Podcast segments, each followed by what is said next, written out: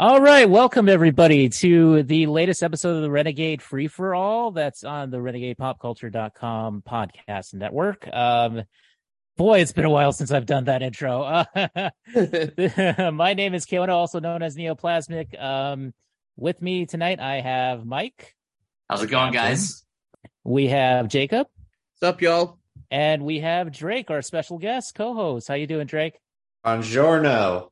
I'm doing just dandy today. And first- we should be uh, joined in progress, by the way, by um, Josh and Crystal, hopefully as soon as they can. Yeah. Uh, by the way, this is um for those of you keeping track. This is Drake's um first one since the Jungle Cruise and Green Knight one. So good to have you back, Drake. Yeah, good to be back. Uh, was Jungle Cruise and Green Knight the same podcast? Yeah. that was the same Yep. episode. Yeah, it was. Um, What two drastically different movies? Yeah, I know. Right? Just- yeah. I was just like, wow, that's a I, I, I think I think that was like exactly the idea behind behind that episode too. Um, I Hey, mean, also out of convenience too, because they came around the same weekend. yeah, Uh, Back when we back when we had a somewhat of a plan for how consistent we were going to do these things, the marquee one. somewhat. Yeah. Yeah. Um.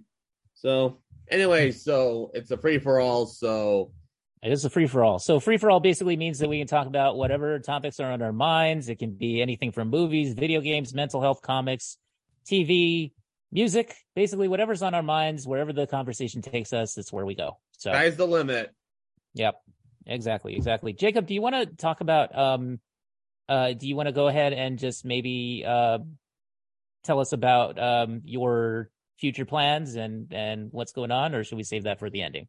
Um, actually, we can do that now. I think our audiences are entitled to hear um where I'm going. Um, why you won't be hearing my voice um in the next few months is that I've got a job recently at Central Michigan University working as a part-time research assistant. It's going Very really awesome.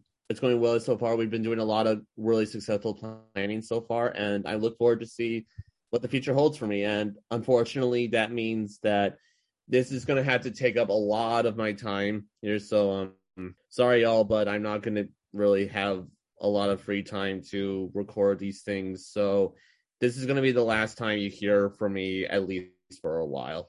No, it's actually it's a great thing for you though, man. It's it's it's really a, a happy day for you, I think. And it's also isn't it also your birthday? Oh yeah, happy birthday, Jake.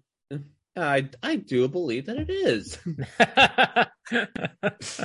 you want to give us a roundabout number of how many how many uh rotations around the sun you've had?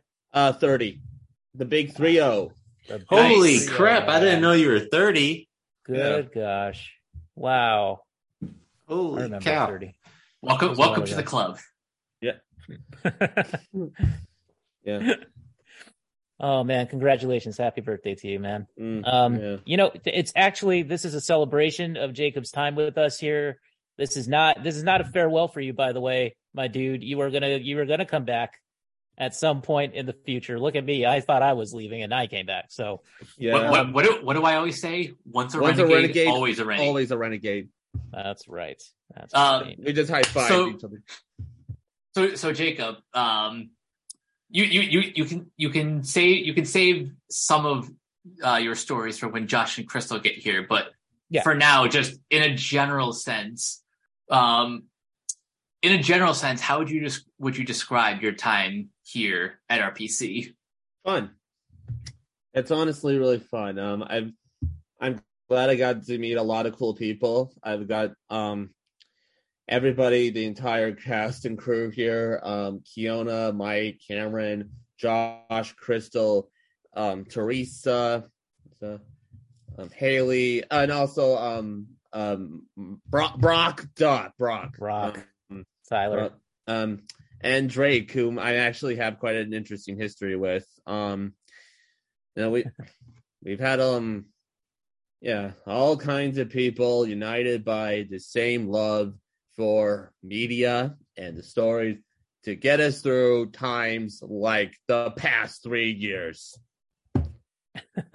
These times because God knows we've needed an escape. I mean, we basically started this thing right at the almost at the March outset of the- 2020. Of, you know, of Yep. you know what, and uh and it's what it's what gotten us happened? March. What are you guys talking about? through The big Uh, it, start, it, it starts with a P. Um, uh, Panera, Pantomime. Panera Pantomime. Oh, I know what you guys are talking yeah, about. March Yeah. 2020. done. yeah. the Yeah, world shut yeah, down. World yeah. went When- when the the world shut shitter. down and yeah, just everything went down. Bush 2020. To the point where I believed so much in the mission that I came up with the tagline That's right. to bring my marketing expertise to the. I, I've always wanted to be kind of a marketer, uh, to be Dude, no, you did great. I've always That that was the tagline. That was the Yeah. thing that we needed, really And- and- honestly. And, And, it it couldn't have come It at a better stuck. time. And yeah it stuck. yeah. Yeah.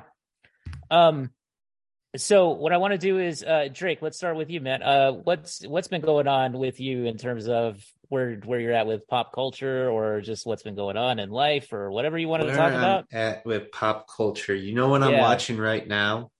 what are you watching right now? At at I am watching uh, Euphoria, which is Oh, a show that everybody's watching right now. Uh, two years ago, maybe, but I am. I don't. I I love it.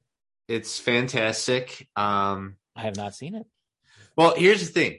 I avoided it for so long because I didn't want to get FOMO for these teenage parties that did not exist. You know, and when I watch it, it's so obvious. Like, yeah, a party like this does not exist. It's never going to happen. All these high schoolers, first of all, look thirty, and wh- where are they getting the access to the, all this alcohol and drugs? And there's no cops. This this doesn't make th- this would never happen in real life. But when I was like younger and a little more insecure, I was like, "Oh, I gotta be at a party like that. Oh, I don't want to watch it because then I'm seeing the party that I'm missing out on." Oh, Euphoria. That's the that's the show with Zendaya in it, right? Mm-hmm. Yep. Yep. Yeah, it's fantastic. HBO. Yeah. Um. It, it's Yep. it's a very HBO show too because there are a lot of penises. So I've heard. Uh, yeah, yeah. I've started definitely- watching. Speaking of TV, I've That started watching. tracks. I've watched the first two episodes of The Sandman already. Nice. Nice. That is a good show. I love how I love Cain and Abel. They're my favorite characters so far. Yeah. Um, And they're my favorite San- characters in the Bible too. Yeah. Ki- Yeah. Cain has killed Abel so many times that Abel's just used to it. He just get out gets out of the grave when uh It, oh, it's uh, um. very dark comedy in there. Very- So, so Yeah, I'm very, very. unfamiliar with the Sandman world. Mhm, mhm. The Sandman based off lore. on Is is the Cain and Abel and the Sandman the same Cain and Abel uh in the Bible? va- va- vaguely. it is okay. Vague. Yeah, I believe so. Yeah, because Neil Gaiman just kind of he he he sort of picks and chooses from the different mythologies. I think. yeah, and, and in that's a way. yeah, and that's what I really liked about. Uh, Yeah. that's what I really liked about um American Gods. Yeah yeah yeah i, I still have not seen American Gods, but that's because for the longest time I didn't have. Um, was it on Showtime? Stars, I Yeah, think. Stars. Oh, e- see, even even even- even, even- yeah. Um, Star. It, it's it wasn't very good. It wasn't as good as the book. Um, Mhm, mhm, mhm. and That's what I've heard. the a a big issue with it is that um so Bryan Fuller created the first season and then And then he Neil left, like, Gaiman ha- had creative differences with Bryan Fuller and pretty much forced him out and so their uh the entire writing staff went with Bryan Fuller uh you had, you had a few different characters who refused to be in season 2 without Bryan Fuller's direction and season Oh. two was just a complete mess. I don't know if there was a season three, but I do know that it's been canceled and there's no really nobody's really asking for like it to be revitalized on Netflix or anything. yeah, to my knowledge, um, season two was the end. Which, Mm-hmm. from from what I've heard, it's probably for the oh, I take it back.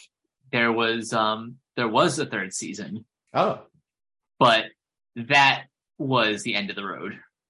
I, I guess in Neil Gaiman's recent track record, American Gods is a loss and Sandman is a win. Definitely. Definitely. Sandman's a huge win, if you ask me. I think that was a very, very good show. Yeah, they just One renewed it one for one thing season two. one thing that was um kind of frustrating was that until until like just recently when they announced that Sandman was getting uh, more new episodes. Interesting that they're not calling it a season two.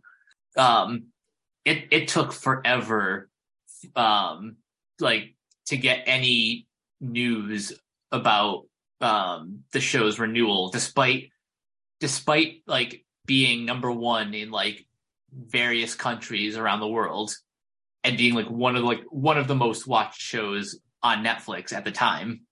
Mm-hmm. But yeah, Jacob, I'm glad I'm glad that you're liking uh the show so far. Yeah, I mean, I like Neil Gaiman's writing style. He also did Coraline and the English dub for Princess Mononoke. Oh yeah, that's right. He, oh, that's right. My God, I totally forgot about that. It's been a while since I watched Princess Mononoke. Um, all right, Mike, what's been going on with you, my friend? Um, so couple couple things. One, um, it's award season, so Ah, yes, yeah. so in addition to my animation duties, I'm trying to do my due diligence and keep up with a lot of these movies that are up for major awards. And one of the movies that I saw um, last weekend was The Whale. Um, now, I know this is a very polarizing movie. Mhm. Um, there are some people who love it. There are some people who have like major problems with it. Um, with Mhm. just So like I've heard. yeah. the the sub the subject matter is um very delicate and Very touch and go. Yeah, yeah yeah. I and that. i'm i'm not i'm not even just talking about um like the main character that brendan fraser plays um and yes uh fraser's performance is excellent i don't think i don't think he's the only good good actor there. Um i think hong chau and sadie sink are are probably my two favorite performances outside of outside of fraser but like there's there there's there's a lot going on in that movie um from all of these different relationships to this weird this weird subplot about um this like doomsday cult um Yeah. and like it's it it's weird but i i i kind of understand i understand to some extent why darren aronofsky took on this project because while while aronofsky is an atheist there like religion comes up in a number of his movies Yeah. um particularly his adaptation of of the noah's ark story in uh, noah and even even mother has a lot of religious allegory Mother was basically yeah, the Mother. Bible. It was about the, basically the Bible condensed.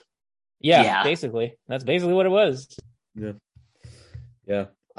hey, you got- Yeah, I I didn't know that when I was watching them when I was watching Mother, I had no idea what it was about, and when uh it clicked to me that it was a retelling of the Bible about like two thirds of in, of the way in the movie, I was like, "Holy shit, this is amazing!" As um, do you guys remember Mother? That actually got an F cinema score rating. i remember that um, you know what movies? You know what other movies have got an F cinema score rating? Disaster movie, The Devil Inside, Alone in the Dark, and the Wicker Man remake. I would have expected more Uwe Boll.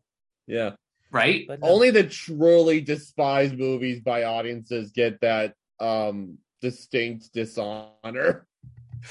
yeah because you because usually um it wasn't that bad, people. No, I don't know. like you usually um cin- cinema score um it, it it depends a lot on audience expectations. Yeah. Like I know a lot of like a lot of horror movies will get like D like either D plus or D minus cinema Yeah, scores. audiences tend to have different tolerance levels when it comes to that sort of stuff. Indeed. Yeah. Yep. That makes sense. Yep. And yeah, I mean, if you're just going to, to, you know, you go to see a movie, it's called Mother with the exclamation point, and you're like, oh, it's Darren Aronofsky, you know.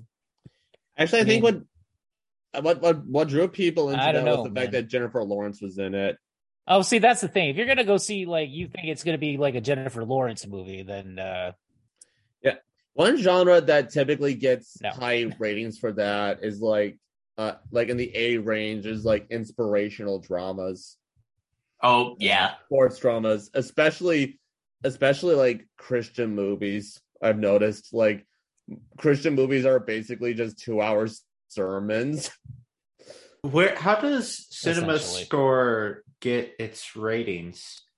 So it's what the, they it's what the letter rating, letter score. Yeah, but w- where are they? Where are they getting I the think From, the opening from? they Opening poll weekend. people that that come out of the theater or something like that. Like, don't they have Yeah, like yeah, they, opening- they pollsters? um, I've, I've never been pulled before, so where are these posters? I don't know. I, I've California. never seen them. yeah, probably Yeah, in I- California, New York, or something. Probably like yeah i'm what what i'm assuming like is um they they select people at random probably in like the major metropolitan areas on fr- like on like friday night or whatever whatever opening day is for a new release. They'll they'll select like you know however many people and they will give the rating and that and that is your uh cinema score for the movie. Yeah, like the opening day audiences are the people most enthusiastic to see it. That's why they're so interested to hear what they have to say.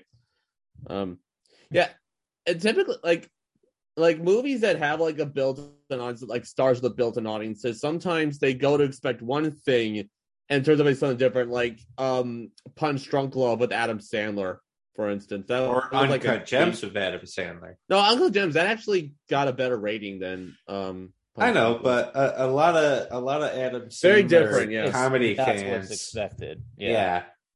Like uh my sister's boyfriend loves Adam Sandler comedies and he absolutely despised Uncut Gems when he watched that on Netflix. Uh, because obviously he had no idea what it was about. that he wasn't expecting a two-hour anxiety attack. yeah. yeah. Yeah. Um. Hmm. Yeah. So anything anything else going on with anybody, or or should I take my turn now? Um, actually, Keon, I want to I want to hear a little bit more about your um media media habits and consumption. Media habits and consumption. Okay. Uh, what does that sound like a problem that I have to go see a doctor for? Um, you know, uh, I would say that um, I've been trying to catch up on on some movies, like like we were talking about in the in the uh, the the pregame, if you will, to this podcast. I was I was um, talking about Bullet Train a little bit. Uh, that was a fun little action romp. I I did enjoy that. Um, I saw Banshees of Inisherin, which um, was a very interesting, very dark movie, and very and very Irish. So I've heard. very Irish too. Yeah, it was interesting to hear that. I, I did love the Irish brogues, and um, I was just uh, I don't know. My mood after that was kind of like, okay, I think I need an upper. Um, let's see, uh, what else do we have after that that I watched? Uh. I've been on kind of a Batman kick lately, so I watched like, but I've been doing the smorgasbord. So what I've been doing is more like the, uh, I watched Batman '89 just to get the Keaton fix, and uh, of course, classic. So you know, I loved it. And then I I kind of skipped everything else and went to Dark Knight Rises. oh, You know, that's a good tone, tonal switch. Um, but you know, I gotta say, for a third movie in a trilogy, not that bad. Not that bad. Mm. I wish it was a little bit better in certain aspects, but it was a pretty good film. And of course, you know, I, I mean, pretty good. You know, it's it's Nolan, it's Christopher Nolan, so you know, he he he knew what he was doing with the Dark Knight trilogy. I would say. Um, oh yeah. interesting that that movie is more of a sequel to Batman Begins than to The Dark Knight, if you really look at it. It's got more Yeah. to that. But Um, it's uh, other than the Harvey Dent stuff. Right. But I mean, like, if you look at it in terms of the storyline itself, like, there's more callbacks to the League of Shadows, and and you know, of course, Crane being in the movie as the judge, sentencing people to death or exile, and uh, um, of course, Anne Hathaway's Catwoman, of course. which is which is yeah, I wish we had gotten that movie. Um, and after that, so so now instead of jumping to the next, uh, you know, which would be Batman versus Superman, I just jumped to Zack Snyder's Justice League, the the the Zack Snyder cut. So uh, so still watching that one because it's four hours, and you know, there's a lot of things that happen. But um, I, I gotta say, it's definitely, definitely, definitely improved over the theatrical version that we got for sure. Not even close. Remember For when we sure. Remember when we talked about that and the like, epic what? five hour Five Zack hours Snyder long. DCEU podcast? Five yes, I do remember that. that that was fun, but also draining. That Very. so draining. Oh, Drake, you had to be there, man. Five. I don't think I wanted to be there.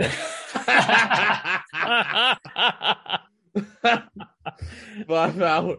The Yeah. longest podcast in the history of renegade pop culture, Yeah. which will never be topped ever again. Yeah, the audience Um, is like who yeah, the same audiences who um could sit through the Snyder cut, just listen to our podcast. We're like, exactly. right. That's, that's exactly what it was. I Mhm. think. Yeah. Yeah. Um, boy, how how what an interesting history we have with that whole movement. But um, you know, anyway, it's a good film. It's a good film. So Um, have you that. given just curious, have you given the Bat Night the Batman another chance? Not yet, but that's what I'm working towards. Okay. Because I know you weren't a, really a fan of that. I mm, I'm very kind of I'm very like yeah lukewarm on that because it, it it's a good film. It's a good film. I can't say that it's like bad or anything. I I would just say that I feel like you know if the Dark Knight trilogy was serious, this is very serious. It's like so we're black like, on black. It's we're like, like, to the point where everybody talks in a whisper and i and i have to say to to each other and everything and I, and but i i just love the fact that every time commissioner gordon comes on screen in this movie he's like he's like jesus. I love his interactions with Batman. like that is all he ever says when he comes on screen I he I think Batman and Gordon actually have the best chemistry out of any of these movies. It was really Yeah. good. Where they get was- they get down and dirty together. Like, Their Yeah. their Yeah. their their, chemi- their chemistry kind of reminds me a little bit of um Butch Cassidy and the Sundance Kid with um yeah, that's yeah Rob, Robert Redford, Redford and Paul, Newman. Yeah, They Yeah. they definitely have that kind of dynamic and they have that dynamic they have that energy yeah, Yeah. and that, Um, that's that's just one of the many things I loved about about the Batman. Other other than other than it just being like I I know I know the character is very well trotted territory, but Mhm. still this this feel this feels like it feel it feels like Matt Reeves is one of those few few filmmakers who like fully grasp the concept of Batman. Every everything That's from true. like everything from Gotham City itself to um to the Penguin being not just not just like an abomination who lives in the sewers, but like a legitimate businessman yeah. who happens Yeah. to Well, who happens to run yeah legitimate businessman who happens to run like you know an establishment for criminals. A Although- lounge. That actually, uh, I gotta mention the Batman that had that brilliant visual gag of when Batman and Gordon they're intimidating him, um, and they have his he's handcuffed at his wrists and his ankles, and they leave him, and he he actually waddles like a real penguin. oh yeah that that was funny that was funny yeah, yeah. That uh, guys, that makeup though, Um, that that's that unreal. makeup job uh, yeah on on colin farrell was really really good very very good It also had, interesting enough, it had Zoe Kravitz reprising her role as Catwoman from the Lego Batman movie. yeah not a, not a lot of people uh, remember that, that oh my was- god i totally forgot that jeez She was in Yeah. the bet. She was in the Lego Batman. Yeah, she Yep. was Catwoman in that one too. Wow. Oh my no god, that makes sense. That actually does make sense. Yeah, yeah. Well, Actually- so- Can I just get okay? Um, can I just get a movie with Zoe Kravitz Catwoman and Anne Hathaway Catwoman, please? Thank you. Hmm. Um, Actually, Verse. yeah. yeah, Michelle why not? Pfeiffer too. And Michelle Pfeiffer, just everybody, but maybe not the Halle Berry version.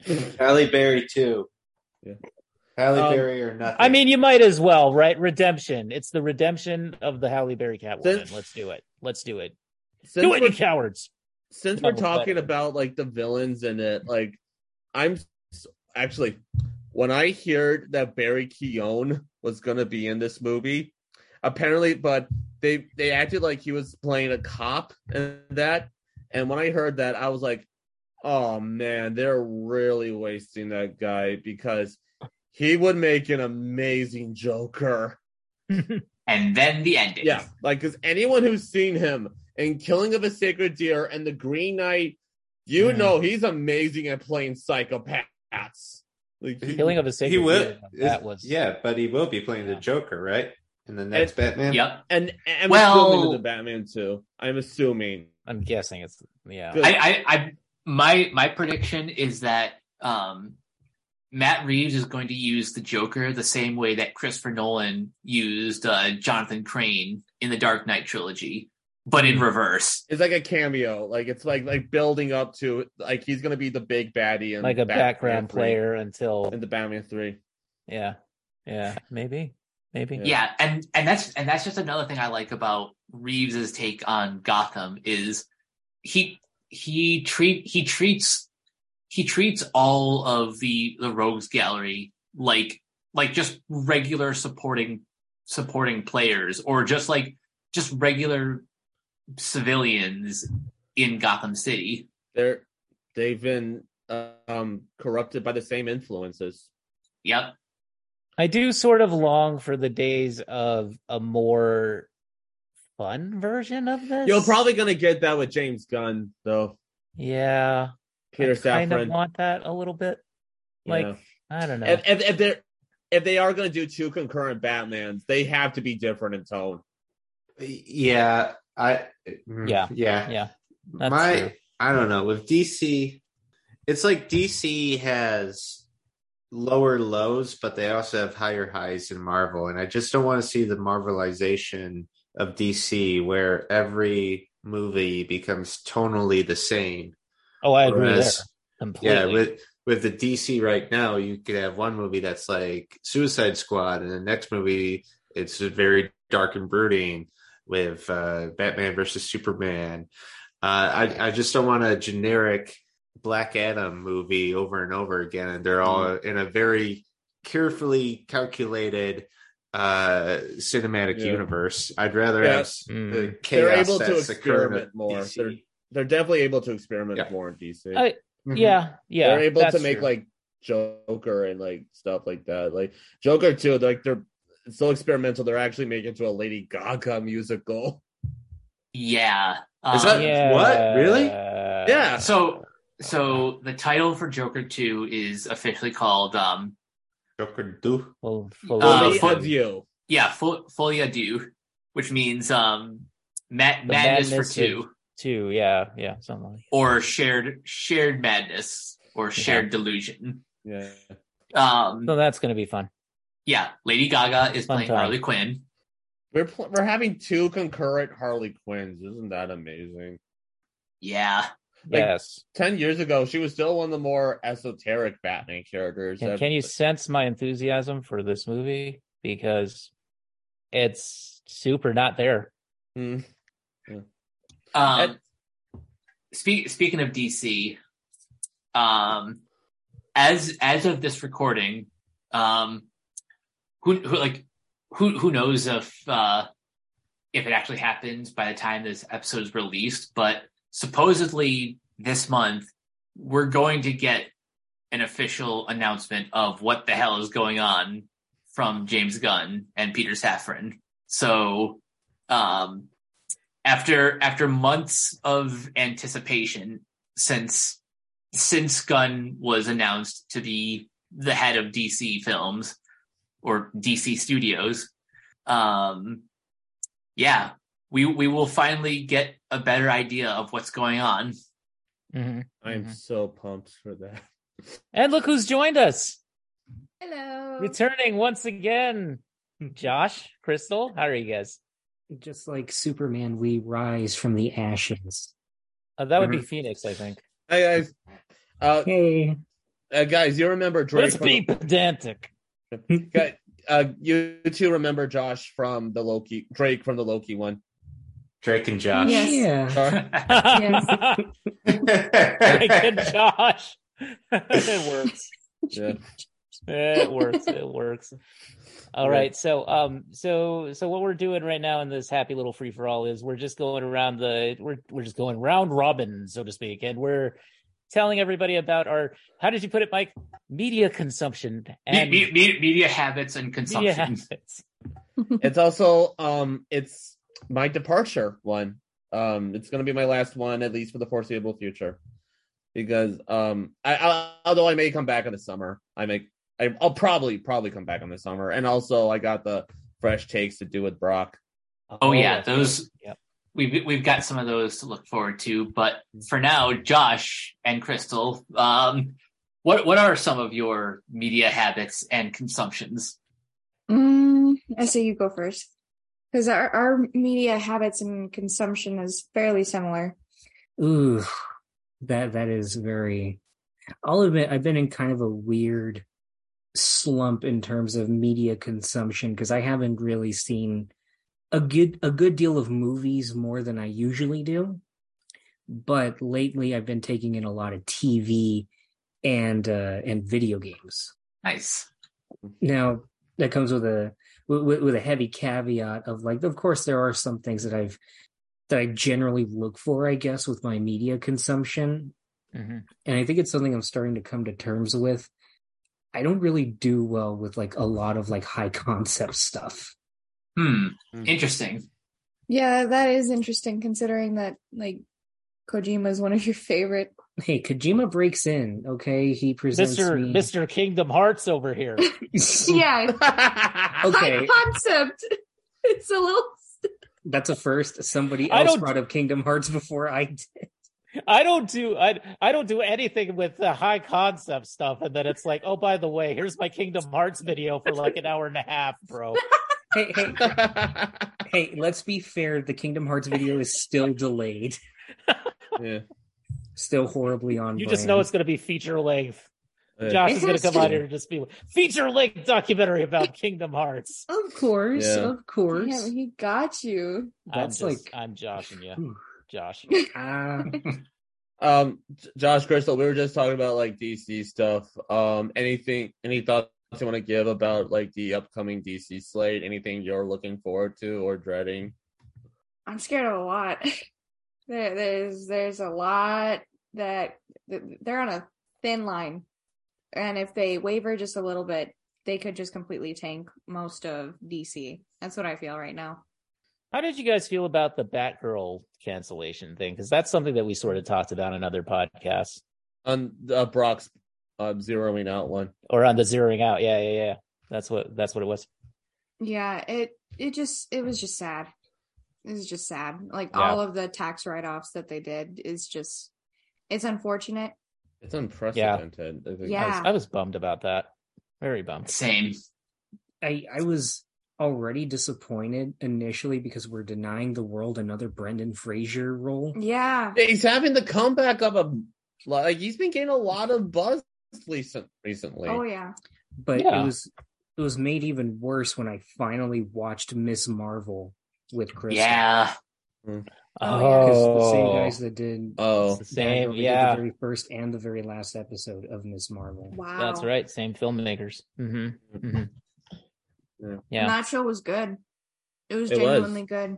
it's one of my That's good. favorite Marvel shows. hmm Same. It's like it's e- it's either it's either in my top three or or top five, but yeah, it's it, it it's a great introduction to a great character.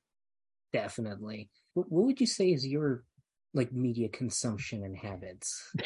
Uh, lately, it's just been it's been kind of dipping a lot. Like, um, my media consumption is primarily it's been primarily movies lately. Lately it's been Mhm. movies like Pinocchio, um, Avatar. Wait, wait, which Pinocchio? Guillermo Um, del Toro's. Yes, yes, If you're correct yeah. one. Drake, if you're hoping that they're going to say they saw the Pauly Shore Robert Zemeckis one, you're a little disappointed. Yeah, I know. the Disney's remake with the Chris Pine reference. Oh, God. Ugh. Are, you, just are you Keon, Keon, are you aware of that scene and where um Honest Johnny spitballing names for Pinocchio as an actor, and one of them is Chris Pine. Fiona has left the building now. Thank you. it, it was just sad. It was just sad, and then you look at it, it's so drab and like gray, and the magic just sucked out. yeah, it, it's it looks It's- robotic. Clearly made to fill out a spreadsheet.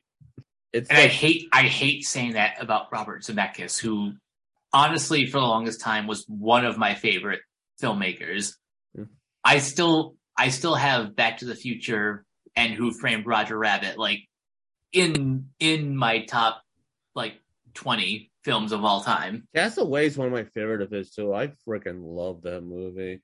Um, I refuse to believe that the man that brought us the cinematic masterpiece that is the Polar Express gave us whatever that was. Look, you you okay, okay. You, you snicker, you snicker. I see you snickering, but hear me out. At least you could tell Tom Hanks was having fun in the Polar Express. Fair. yeah, Yeah, How, how many characters is he playing in that in that movie? he he plays the hero boy. He plays the conductor. He plays the hobo. He plays um the hero boy's dad, and he plays uh Santa. Wow. Yeah, they did the same thing with Jim Carrey's Christmas Carol. Of course they did. Mhm. Yeah. Um, there was also speaking of Pinocchio, there was that uh Pauly Shore one. Yeah. I But got the- Daddy, I will I got the whole while to see. Oh my Father, god. Father, where can I leave to be on my own? Oh my god. Now, oh, no, this. Speaking of um cringy references, there's a part in the Pauly Shore one where Geppetto's coming up with names for Oh, uh, his new puppet. And Josh, are you familiar with this? Okay, so Oh, no. one of them is he says, "How about Leonardo?" No, that won't do. He'll grow up to be a selfish actor or a turtle who only cares about pizza. Oh god. What? What? They've They've made up. They made up a Ninja Turtle reference. Shang Tsung must be doing a fatality on me because my soul just left my body. and that's the one where Pinocchio gets shot. By Does the he Oh my god. That's so stupid. That's so. Uh, I'm so then- glad that Guillermo del Toro made uh like, Yeah. just kind of redeemed Pinocchio because this year, uh, well, last year would have been the year that Pinocchio died. Yeah. If it weren't for Guillermo Guillermo del, del Yeah. Toro. And it The- wasn't for him. It it is a wonder that Guillermo del Toro made a version of Pinocchio that isn't, as Kiona introduced to me earlier today, she What? Cheugy. Cheugy. Cheugy. Cheugy. Cheugy? How do you guys know this word? And I just barely learned We- it we- today. I. We we, I, we, ta- we talked about it before we Oh, We yeah. talked about it. Apparently, it. it was said on Velma, the new I- HBO Max Velma series. yeah. I, I have a Oh. Have a couple of Gen Z friends, so it helps me uh, stay up to date with the latest terms. Latest terms. We're Gen Z. Well, I don't know that. you're you're more Gen Z than I am. Still, I don't know that word. I'm in that no man's What land does it zone. But the nomad. What is it? Cheugy? You're a zillennial. Zillennial is uh, when you're in between Gen Z and millennial.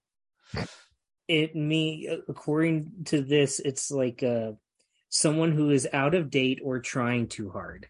Steve Buscemi, how do you do, fellow kids? Cheugy. Cheugy? I need I need to ask my siblings if that's if that's a term that they use. Hon- honestly that that term describes Velma pretty spot on. Yeah. I, much. I know the irony that's of no Velma lie. saying cheugy. Yeah. No, I mean it's not even. It wasn't even in the Velma show. It was actually a, a review of Velma Oh, okay, on that, YouTube, that makes and, more and sense. then the person, yeah, the person said that, and once again, my soul left my body, and yeah, I am. 'Cause- But, uh, because doesn't it it does who I it, once was. It does sound like something that would be in the Velma show because I feel like the It writers does. of that show I- are a little I feel like they would try. their own self awareness. I Yeah. feel like they would. They would Kind of- definitely try it. Yeah, I still, I still haven't seen it. I don't want to see it. No, Okay. you don't need to see it. I um bef- before before I continue, um Mhm, mhm. Are Kiona and I the only ones who have who have watched it so far? Nope. I I'm not I am not interested at all. Okay. Okay. Okay, good. Hmm. Um I'm I'm just going to say say this briefly because um Cameron and I um made a decision not to cover this show Okay. on animation. At least, Okay. at least not yet. We will probably touch upon it on our uh, state of adult animation towards the end of the year. okay. Um, but I've seen the, I've watched the first two episodes. It's not good. The writing is um, cheugy. Um, Atrocious. yeah, but here's the thing: if this was not based on a pre-existing IP, literally, when nobody would care. Yeah, Yeah, nobody only- would care. That's absolutely No one would care. not. Absolutely correct. Like yes the show is bad yes the writing is god awful yes they are clearly pandering to um well they're pandering to teenagers they're pandering to Everyone. yeah Yeah. they're they're pandering to a very specific uh demographic you know people Yeah. who who Yeah. like family guy and south park um Okay. the more the more crass adult animated shows. Um, but here's the thing: yes, it's bad, but I've seen worse. Cameron and I have covered worse on on animation. From what I've seen of Velma, it seems to be self-aware, but not in the fun Deadpool way. More fun in just the really obnoxious and smug way. yeah, Yeah, that's what I've. that's accurate. I would call it that. trailers. Yeah, for sure. Well, I guess it's fitting for that because holy crap, I slight little tangent. I Okay. th- uh, literally the other day I went to hang out with my friend Devin. Hadn't hung out in a bit, felt nice, went to go get some pizza and play some games. Came back to his apartment and originally I wanted to watch The Last of Us pilot with him. hmm hmm And, you know, as you do, you want to spread something that's pretty good.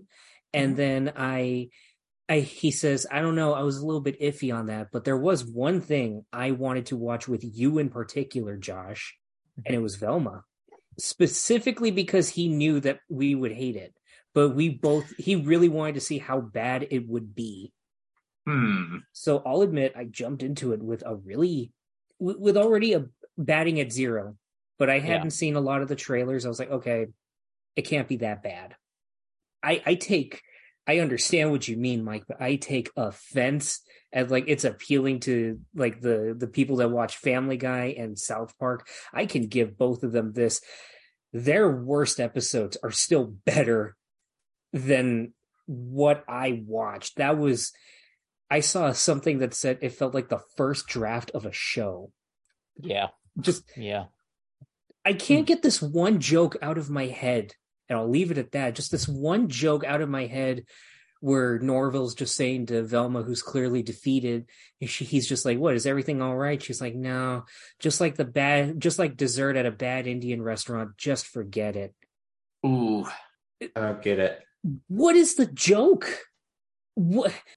It is only saved by Dennis Reynolds himself, Glenn Howerton, and Sunny in Philadelphia, just going all in on making Fred basically the most unlikable Ben Shapiro, like like just entitled character ever. And I'll admit, I did get a laugh at him just not knowing how to cut a knife. in, it's in, just- in any in any Yeah. other show in any other context that would have been hilarious Yeah. Yeah, I, I mean, I can, I can see like what they were sort of trying to do in certain parts of it, but uh, I don't know though, because it seemed like mm, it, it Scooby Doo is such like a beloved franchise for Yeah, so many people. why do you do that? It's a legacy. M- Multiple generations grew up with it, and it's going to be near and dear to our hearts. And it's like they got a team of people that exclusively hated Scooby Doo, and got them to work on it. Yeah, Yeah. From what I've heard, like the only real bit of fan service that's in it is that Frank Welker apparently voices Fred's dad. Yeah, and there there are some admittedly clever um, Easter eggs in um, in Velma's hallucinations. There are some there are callbacks to like old Scooby Doo villains, um, and and even like the intro to the new Scooby Doo movies. There's um, there's one hallucination where I guess she's like looking in a river or something, and you see all of like the, the different eyes from the new Scooby Doo's intro. So clearly the animators are have are having fun, but there's like this huge dissonance between um, the visual style and the writing, and that's why this show just just Doesn't- ultimately doesn't work.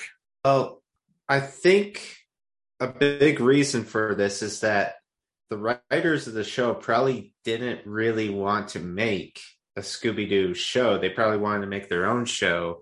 But a big issue is HBO or a lot of studios are not going to fund your project unless it's an existing IP because Yeah. people aren't going to pick up a new show about some cartoon uh, character in high school or whatever Mindy Kaling would want to do.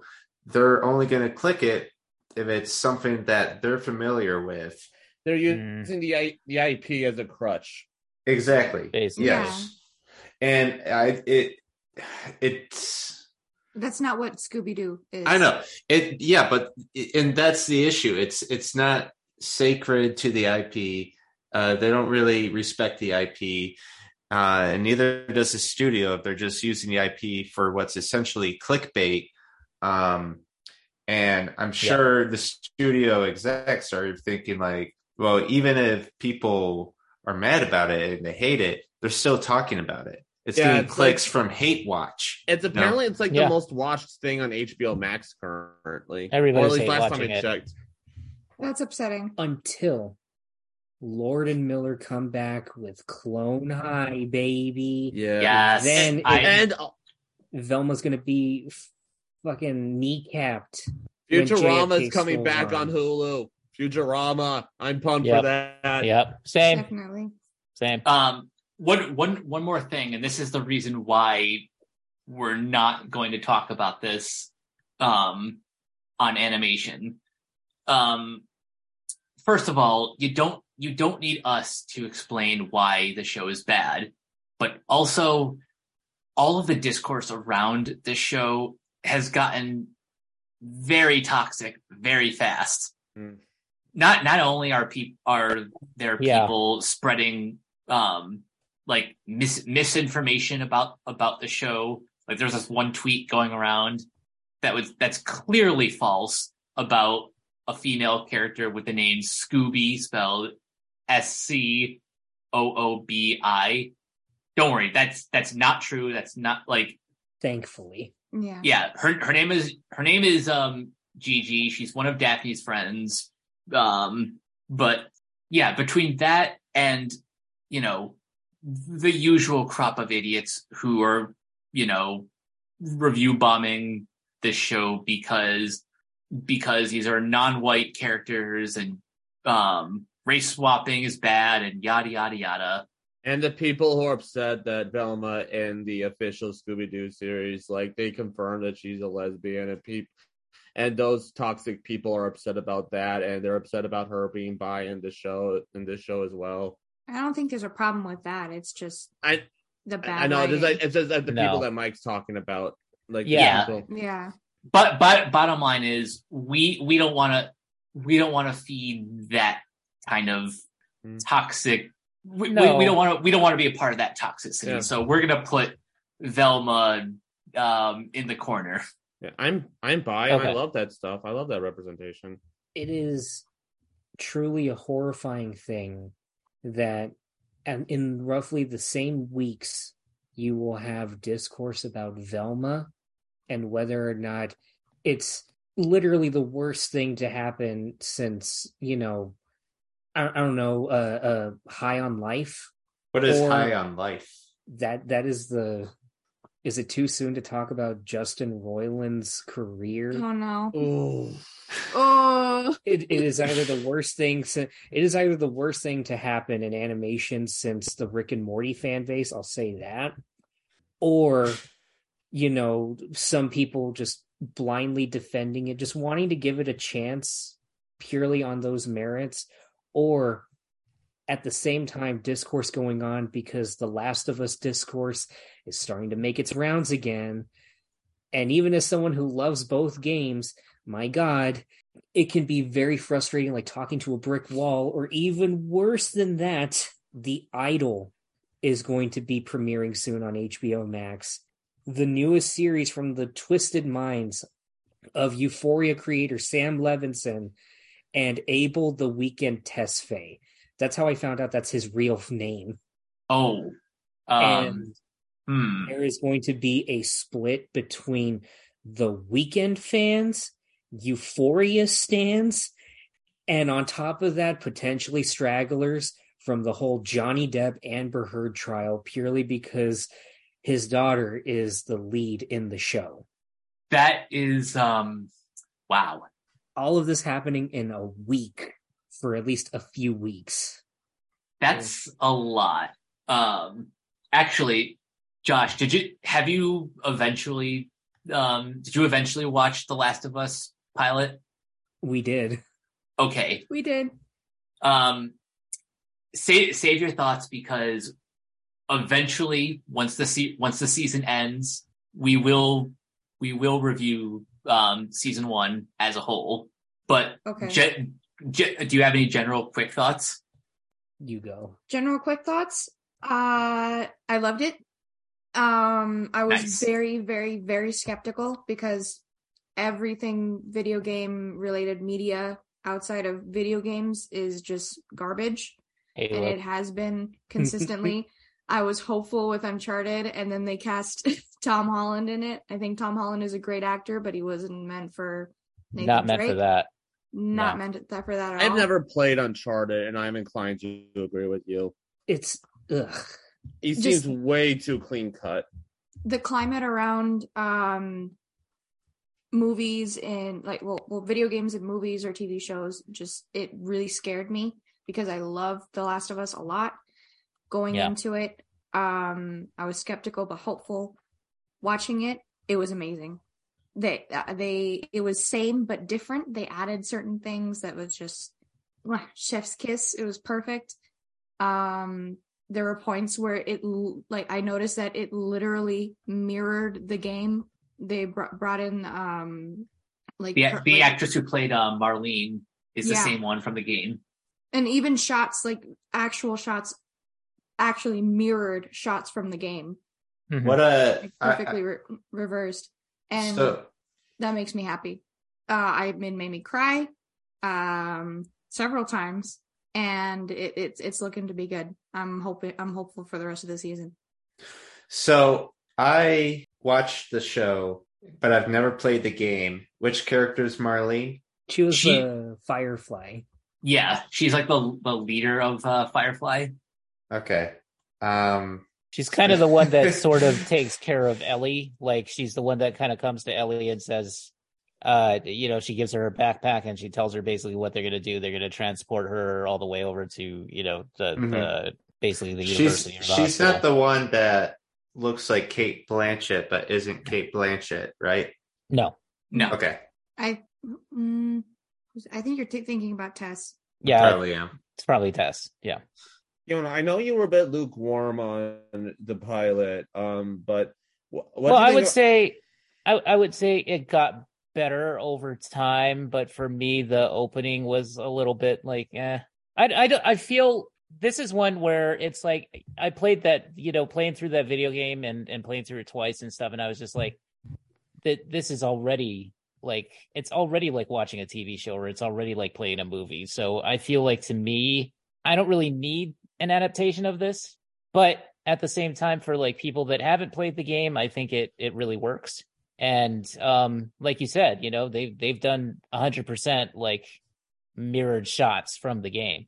I, I've So, seen like- that where he's um carrying or like yeah yeah so i mean it's it's good it's good it's good i just i i think that for me personally i'm just kind of like i don't really need it personally Yeah. speaking I, I But- completely understand that, though. Yeah. I, I will say so- uh, personally, Mhm. I like it because I Sure. love the game. I can play the game and I'll play it again and again and again. I'll enjoy it. But other members of my family, Yeah. who aren't good at playing video games, aren't going to experience it, and I want That's them right. to experience that. So Mhm. having Yeah. shows like this allows me to share that with them, and I think that's That's- that's, really that's nice. a That- perfectly valid point that's that's kind of where I stand because um like I mean I'm playing a video game right now but uh, uh, shooter up video games zombie video games anything like that I don't know what it is about them but they all give me a headache and Yeah.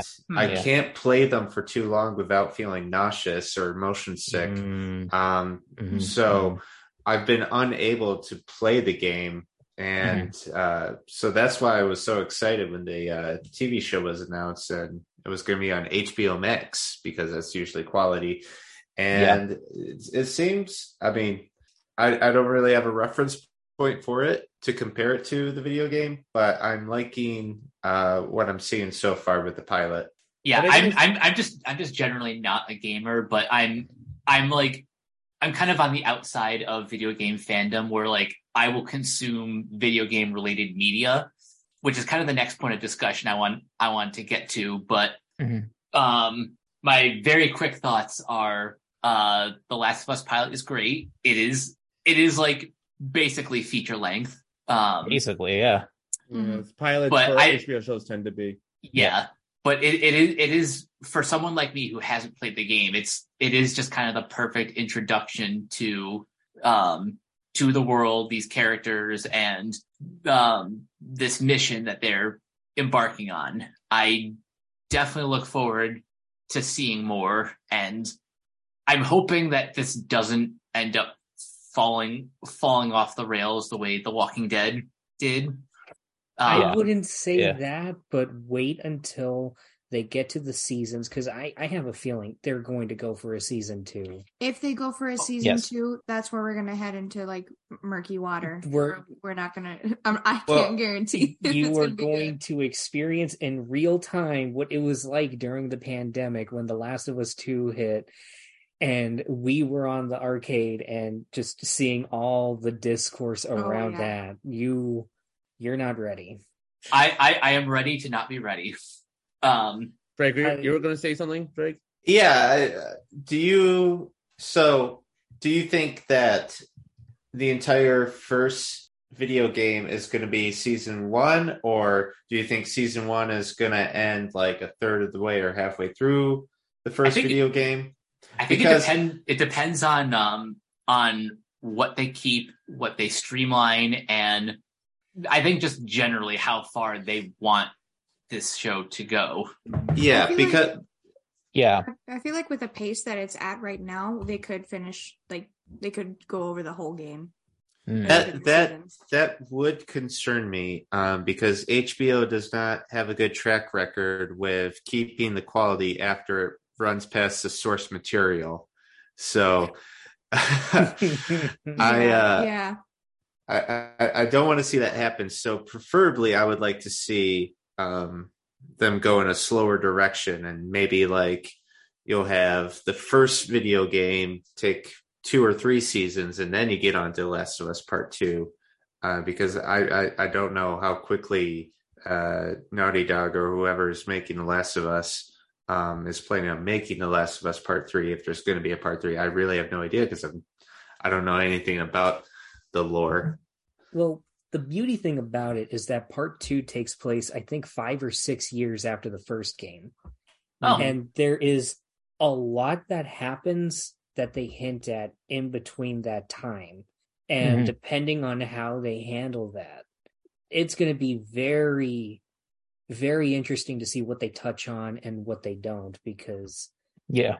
there's Yeah. like a whole other set of big bads and everything Yeah. like that. There's so much lore, I guess, that you could say that they do introduce. And on top of that, there is another character at play that I wonder if they're going to hint at at the end of this season. I feel like they might hint at at that character, but I don't think that they're gonna. I, I don't think that they're gonna like just shove her in immediately. What I will say, just as my general thoughts, and this is the most the most me way that I can say it.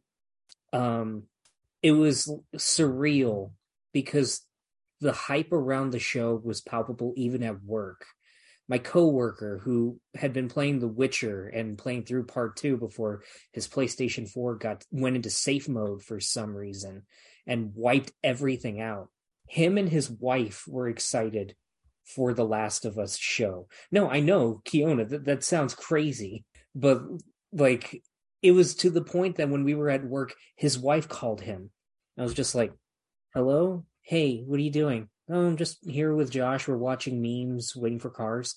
You're not watching the show, are you? No, it doesn't come on mm-hmm. until seven o'clock our time. Good, because if you're if Josh is making you watch the show, I will kill him. And sitting down, seeing HBO Max crash, I felt a big Oh, yeah. tug at my heart, like, oh, Yeah, I remember that. We we started HBO Max and then it was like error loading. Oh my god! and then just seeing we seeing were freaking out. just seeing the way that they're approaching it was so surreal seeing like a very prestigious production of a video game like the only time i'd seen something like that was through animation through like castlevania and Or Arcane. Which oh, i still haven't seen I forgot you haven't And seen that yet. I've- And Seriously? brock is holding me to that i know that for a fact we we we will contact you as soon as season two is announced. Um because we have plans. Um, um boy I have to. Oh, that's going to be interesting. I have to ask: Is Pedro Pascal as perfect as Joel as you guys were hoping for? As somebody who, well, as people who have grown up in like uh Mexican culture, it it, it felt very real, and it, he he felt like like a dad. felt like one of us Because I was thinking, I've, I've been hearing Hugh Jackman as a potential candidate as i mean I the only the only the only reason people if if I'm being completely honest, the only reason people were fan casting Hugh Jackman is because of Logan. And also, Yeah. actually, not Yeah. not just that, but also um prisoners. yeah Yeah, Yeah. Yeah. But have you guys Pedro seen him? Have you guys seen Hugh Jackman in Prisoners? Because he is chilling in no that yeah movie. we we I still haven't haven't seen it. we still haven't finished it but and then I've seen some clips, and I I can see why. the part when he's holding Paul Dano up in the wall, like he's smashing the sink with the hammer, screaming, "Where's my daughter?" Yeah, but th- this is like just wrapping up my quick thoughts um Mm. the two things that stood out to me and it's weird that they stood out to me i can't believe i got flashbacks to being in elementary school when they show the flashback of of sarah in class and Oh, then God. you see the clock and then you see george w bush Oh, wow. Man. like that That's true. Pinocchio. That is true. literally down to like the setup of the desks for me it was like oh my god i'm back in second grade Jesus. So I Jeez, I man. have a question about Joel. How Okay. old is this man supposed to be? Because in 2003, he has a teenage daughter, and then we skip to 20 years later, and he looks the same as when he had a teenage daughter. So is, is he like 55? I think Is he's like 56. He does not look 56. hey Keep talking. I'm gonna I'm gonna look up um Pedro's actual age. hey brown doesn't crack man Well, I mean that that's I, I'll tell you that's kind of why they sort of revamped his character model when they actually re-released the original game. He's 47 by the way in real life. 47 oh my god Jeez. Man, he is He's not much older than I am. he's still okay but there there there was that and admittingly, initially, I was a little bit. I had this cynical view in my head. The only cynical thought I had, which was when the Depeche Mode song started playing. And I thought, oh, it's just like the end of The Walking Dead when they play Wang Chung's Space Junk. Okay, I see you. But I know that it works now because I keep replaying that ending. I love the sound mixing of that. And I've Mm. been listening to Never Let Me Down Again by Depeche Mode pretty much the entire week since, just Mhm. looking forward to the next episode because I I never cared for Depeche Mode. Like I like some of their songs, but I never really like, I like sought them Depeche out. Mode. What what was the name of the song?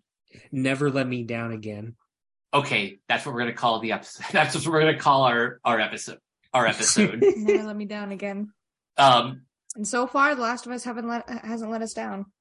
Velma did though. yeah. But I am banning all Velma talk from here on out for It this is not- podcast. It is not very cheugy. Jesus. Um, so moving on to the topic that I wanted Sorry I to ever bring up. taught you that word, Josh. Um, so so we're talking we're talking about video game adaptations and how some of them are actually pretty good. And So some of them are Halo. Well, yeah, some of them are Halo, but I I watched a video recently that Chris Stuckman made about Ah, the yeah. video the video game curse. The adaptation and- curse. Yes. I th- I think I think in the year 2023, it is officially time to throw that narrative in the trash. Jacob, I Mhm. want to I want to start with you. First of all, have you ever actually believed in the video game adaptation curse? And do you think by now it has lifted? I I think video game curse. I can see why people thought that because it was it's hard to adapt something that's like in a medium where the plot is secondary to the gaming experience. You know, like a game should be more fun to play than it is to watch, obviously. And so how do you make some an art as interactive as video games? How do you make a story like a concrete story out of that? So I can definitely see why people struggled um so often to do that. Um but yeah, I do think we can see a brand new renaissance this year. Yeah, kind of kind of like how um 20 years ago we had like the superhero movie um renaissance with with Blade, with X-Men. Spider-Man and X-Men, yeah. Um Yeah.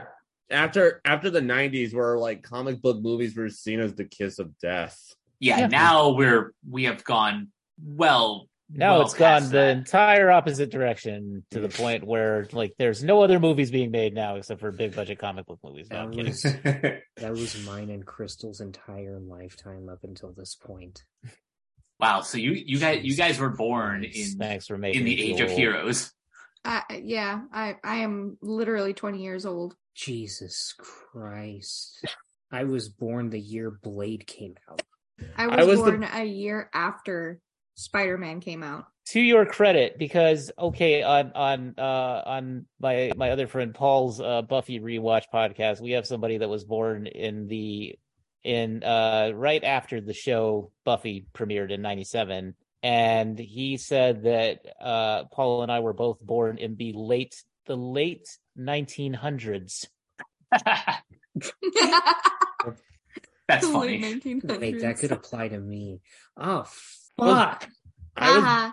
bringing this to video game movies. I was born the year the the original Super Mario Brothers movie came out. Oh God. Wait, when, when Yeah. did Spider-Man come out? 2002. Oh, 2002. No, I am as old as the Sam Raimi Spider-Man movie. There is something I could say there, but I am not going to because I think that's more for an after dark thing. I, I I think you know what I mean, Keto. Oh boy. okay Did, Okay. did, did anyone else watch um, Stuckman's video on the video game curse? you know I I. I didn't watch it but i i i think you know i've i've seen a lot of those uh types of videos so I haven't seen anything of it yet, but I can I can see just kind of like not wanting to say breaking the curse because yeah I'm I'm I am that person here that will defend Detective Pikachu to its grave. Yes. Oh, same. I had fun with that movie. Yeah, I Yeah, don't that know. movie was I, fun. I had fun with it. I mean, I'm a sucker for noir, and I don't like Pokemon that much. I never really gave it a chance. You stick a Pokemon with some heavy smoke and film and neon, you got yourself a stew going. And Ryan Reynolds voicing him always helps. I'm okay with Ryan Reynolds. Besides, What? I'm gonna have to get over the video game curse too, because we mentioned him earlier. Oh no. I forgot that there is a Death Stranding movie what? coming soon. Th- what? Hmm. Yeah, um, Chad Chad Stahelski, director of the John Wick movies, has taken Okay. an interest in. Are you serious? I am so curious to how that's going to turn out because I like No! Stahelski's work Oh for the most God. part, but uh, that is going to be very different from the game if it's going to be a Stahelski Um, thing. Chad Stahelski, um, he's had quite a career traje- trajectory because in 1993, you know what he did? He was a stuntman. He was a stuntman that filled in for Brandon Lee after the set after the accident on the Crow. Mm, hmm hmm hmm Bet you guys didn't know. Did you guys know that? I, I did didn't- I, I didn't know it was him. Yeah, No. yeah. He was the one that um when he's walking like through the after he puts the makeup on. Mhm. Um, I take I take that I take that back. Um, Stahelski's not doing Death Stranding. He's actually doing Oh. Ghost of Tsushima. oh well, Oh. that fits. That that fits a little bit. A little bit more, maybe. He's Crystal. He's not doing Death Stranding, but he's attached to do Ghost of Tsushima. Oh, oh, oh! Isn't um That's cool.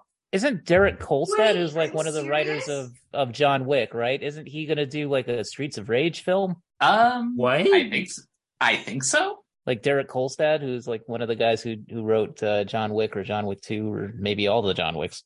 Um, Streets is, uh, Streets of Rage. You said. Streets of Rage, yeah, There, Uh, which Um, is Streets of Rage Two, my favorite game of all time. So you know, so you know, there is a palpable excitement fuck it up. in the air. I think now for yeah, video game Derek Col- Derek adaptations. Kolstad is doing it. Especially, I want to see. I want to see flaming grand uppercuts with the guy actually saying "grand upper" like he really means it, or else no buys. especially like with everything going on. I'm actually looking forward to the Mario movie, and on Me top too. of that, I mean, it looks fun. And then on top of that, though, I will admit I am skeptical. Silent Hill Return to Silent Hill is coming out soon. Yeah. And that is directly adapting Silent Hill 2, which that is a big ask from That- any big ask. filmmaker. Yeah, indeed. Yeah, It's interesting that there have been movies based on Silent Hill games because Mhm. wasn't the original Silent Hill based off the movie Jacob's Ladder? For the most part, it was like Jacob's Ladder and like a mix of plenty of Stephen King homages, namely The Mist, just with the the the the, the pterodactyl kind of dinosaur creature. What? That was the very first monster that you see in Silent Hill, which is Oh, a winged thing that breaks through a diner and attacks Harry. Uh, so Ugh, not but you know, to- to sort of get back to the video game curse question, I I feel like I feel like there's certain games that will lend themselves a little bit more to like making a cinematic experience. Like Last of Us is is definitely a game where it's like, okay, you know, you have a story here, you have characters here, Yeah. and you have performances within the game that basically are like a blueprint for this stuff. Um, whereas you know something like Halo, for instance, or something like Street Fighter, or Mortal Kombat, what have you, you know, it, the, the Streets of Rage, even they're simple stories, very simplistic stories. So like, if you're going to make a, a a movie adaptation out of that, what you have to do is you have to build a character almost from scratch. yeah. And, you know, like with Halo, what they tried to do there was the opposite of that and not try to build Master Chief from anything. I felt like you you could have had a good adaptation of that storyline had they just stuck to it instead of trying to give us all of this other stuff and portraying Master Chief as if as if he were like like completely from the opposing point of view to begin with and making him sort of a monster who has to then like recover his own humanity or something like where did they even come up with this stuff Couldn't And couldn't they have where- instead like adapted the books?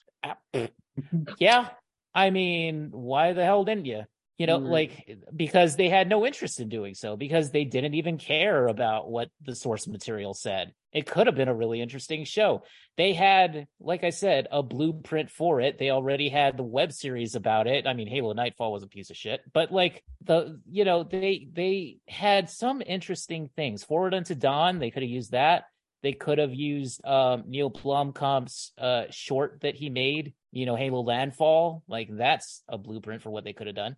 It would have been really interesting to see it from the from the perspective of the Marines on the ground, but instead they just decided to tell this whole story about like, oh, Master Chief is the tool of this tyrannical government, and you know, and we have this useless character who's supposed to be our point of view character who's just completely useless for most of the show and then has a dream sequence in which she fights Master Chief and he kicks her ass, and then that's it. And then there's a portal somewhere. It's like, how stupid was the idea behind this show? I'm still pissed about it. So I'm assuming you're not beaming with confidence that there's going to be a Mass Effect series. Mm, I mean, I don't mind them trying that because, again, like I said, there's a story there, there's a character there. You can build something from that. But if they have the same guys who did the Halo show or the same types of people who did the Halo show working on the Mass Effect show, then we are screwed with a capital S. Of of everything that seems perspective, Mhm. Like in, in terms of uh, of video game adaptations, I have full confidence in a lot of new takes because of the fact that we're now in a generation of filmmakers that are influenced by video games. Yeah. Like Uh-huh. for me, watching No Time to Die with Crystal at the Alamo, I was struck with how uh Bond and the new 007 breaking into uh Freddie Mercury's uh Poison Island how much it felt exactly like like almost shot for shot in in some ways like Solid Snake entering Shadow Moses. Like I got a lot I- of I can see it.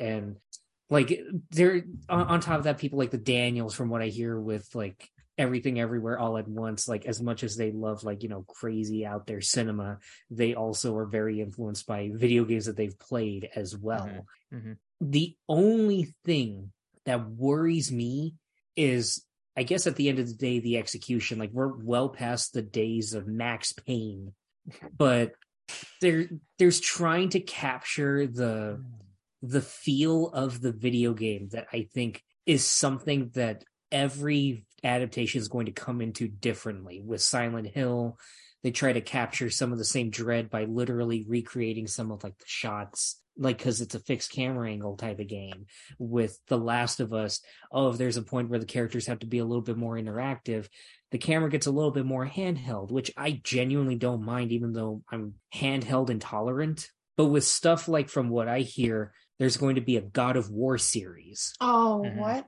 Oh, and yeah. The, the game. The thing with that game is that it's they do a lot of like single shots in that game as Mhm. possible. Like the whole game is primarily told in a single oneer It's a single And- one. Yeah. Yeah.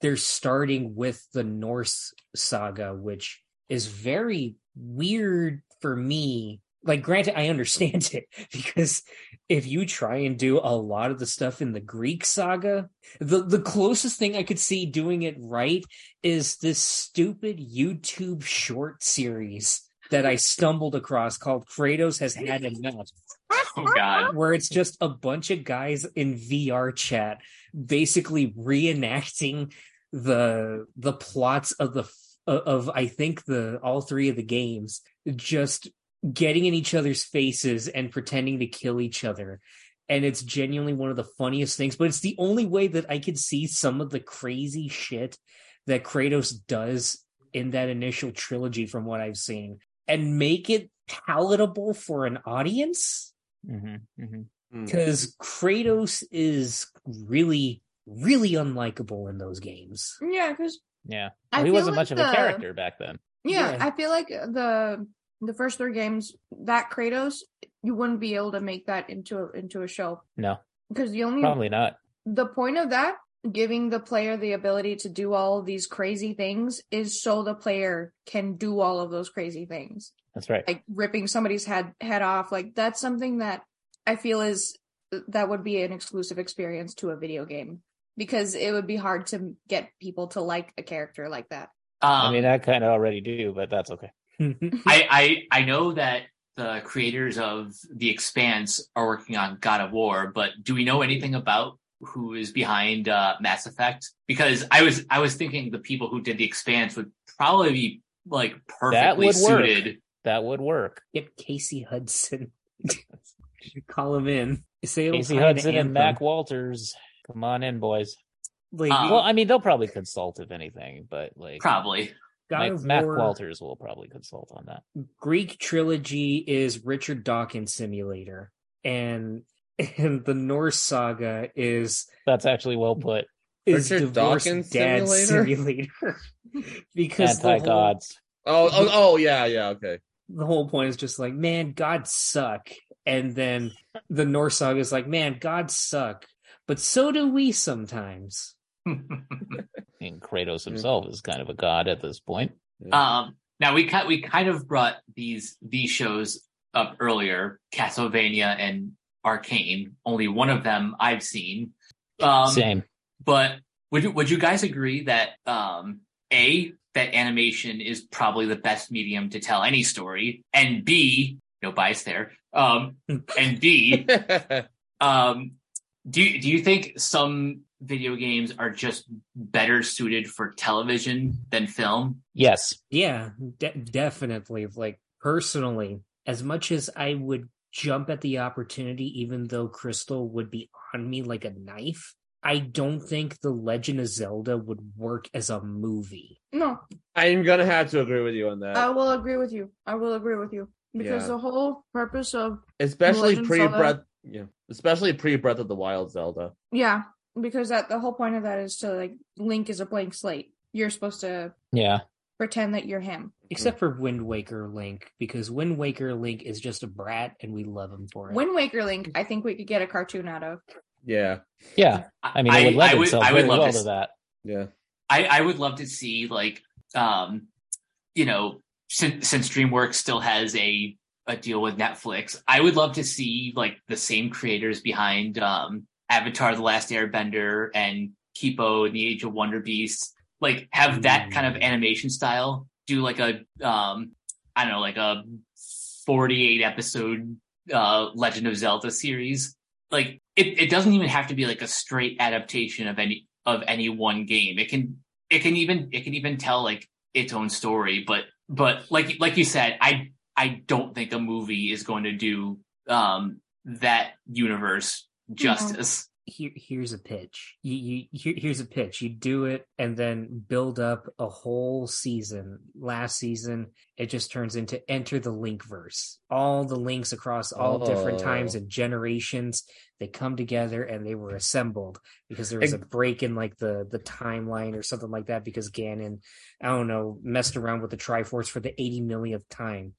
And the person that assembled them what do they call the guy in in Twilight Princess that was like Ocarina of Time Link? Oh, Oh, the ancient hero. shade. Like the ancient hero or like the the The hero shade. the hero shade Mm. comes out bones shambling and you know like sword rusted and full of like old viscera and blood that hasn't been cleaned up and someone's just like what's going on and you just hear from this skeleton will excuse Excuse me, princess.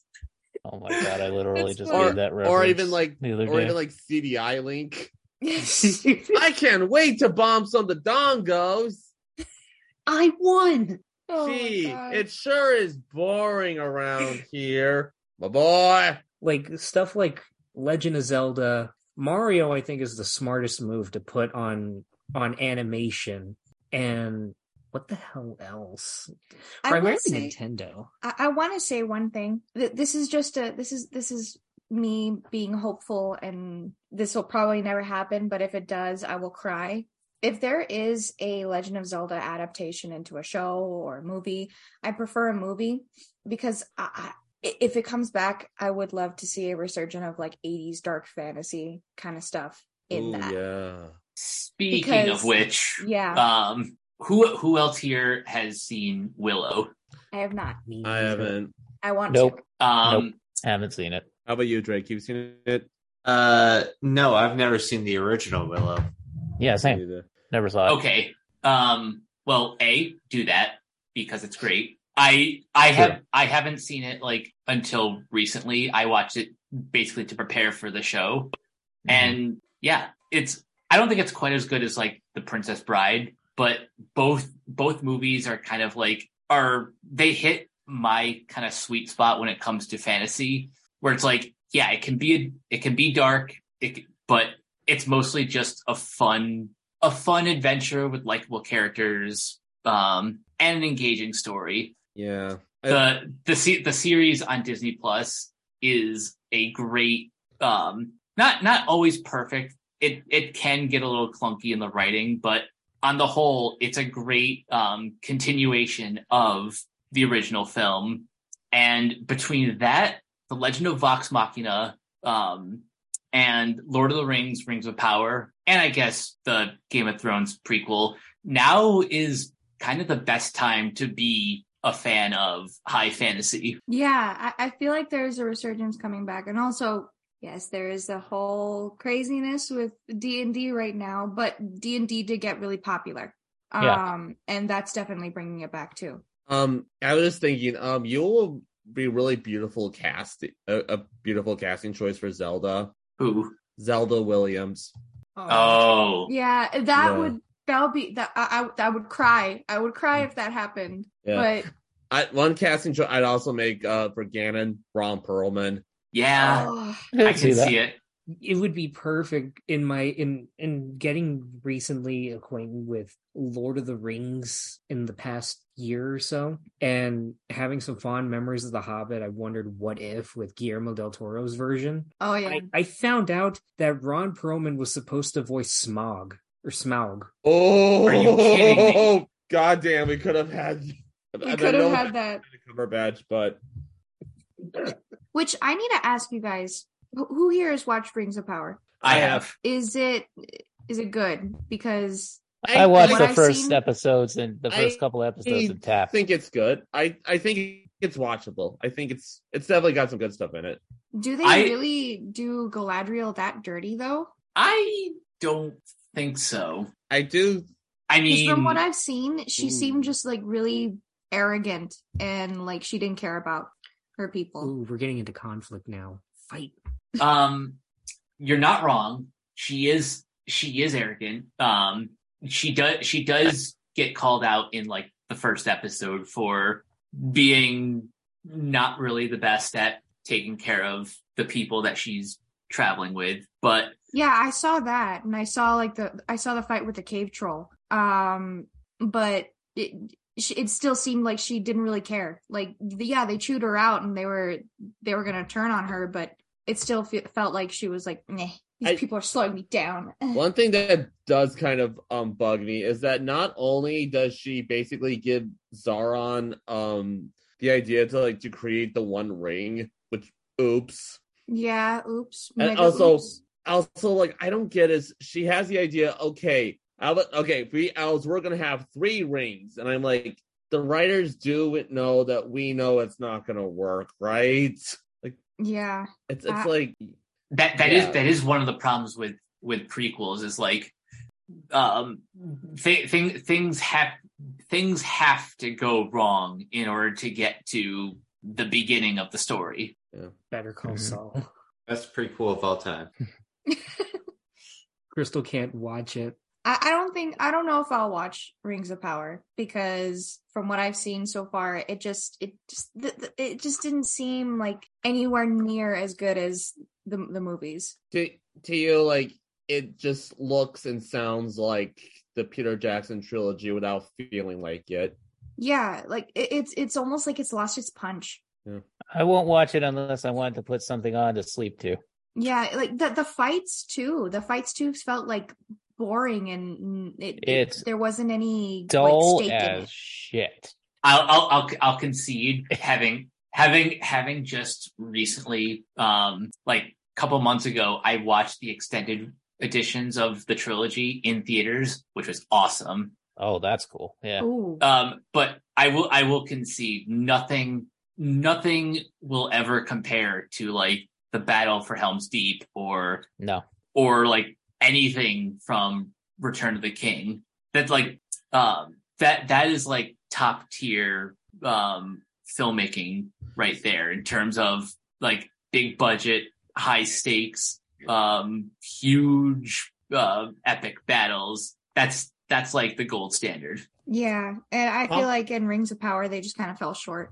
Speaking of Mhm. which, um, they're actually doing an anime Lord of the Rings movie, uh, War of the Rohirrim, that's coming out next year. Yeah. It's One of my most anticipated movies of the next couple years. That I will watch. yeah, it's what's I'll, cool is I'll watch that. what's cool is it's directed by Kenji Kamiyama. I actually did see a movie that he directed in theaters called Napping Princess. It's I saw that in the theater and I was the only one who saw it. And I, I gotta tell you, while I was watching that movie, not once did it ever occur to me, yep, this guy's directing a Lord of the Rings movie.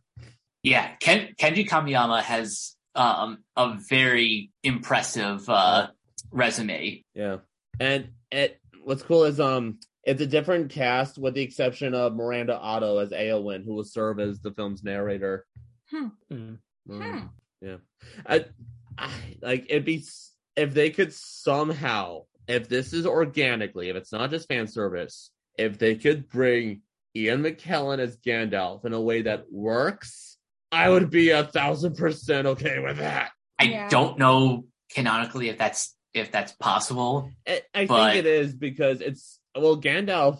I mean, she's been like Middle-earth since like practically the beginning almost. So I, it's 183 years before Lord of the Rings. So I assume he was still around it. Like he was around at that time. So Yeah, there Yeah, we'll, we'll there, there, to- there might be there might be a way to yeah, to like, bring I'm him not in. asking. I'm not asking they like get Andy Serkis as Gollum because that No. would be I think we would need to bring in some lore experts to verify that. But bring in Tolkien's like great great great great great grandson. yeah. Um, so I gotta get going, but since this is Jacob's last pod, I did want to say uh good luck on your adventures and I wanted to note um about how uh me and Jacob kind of met.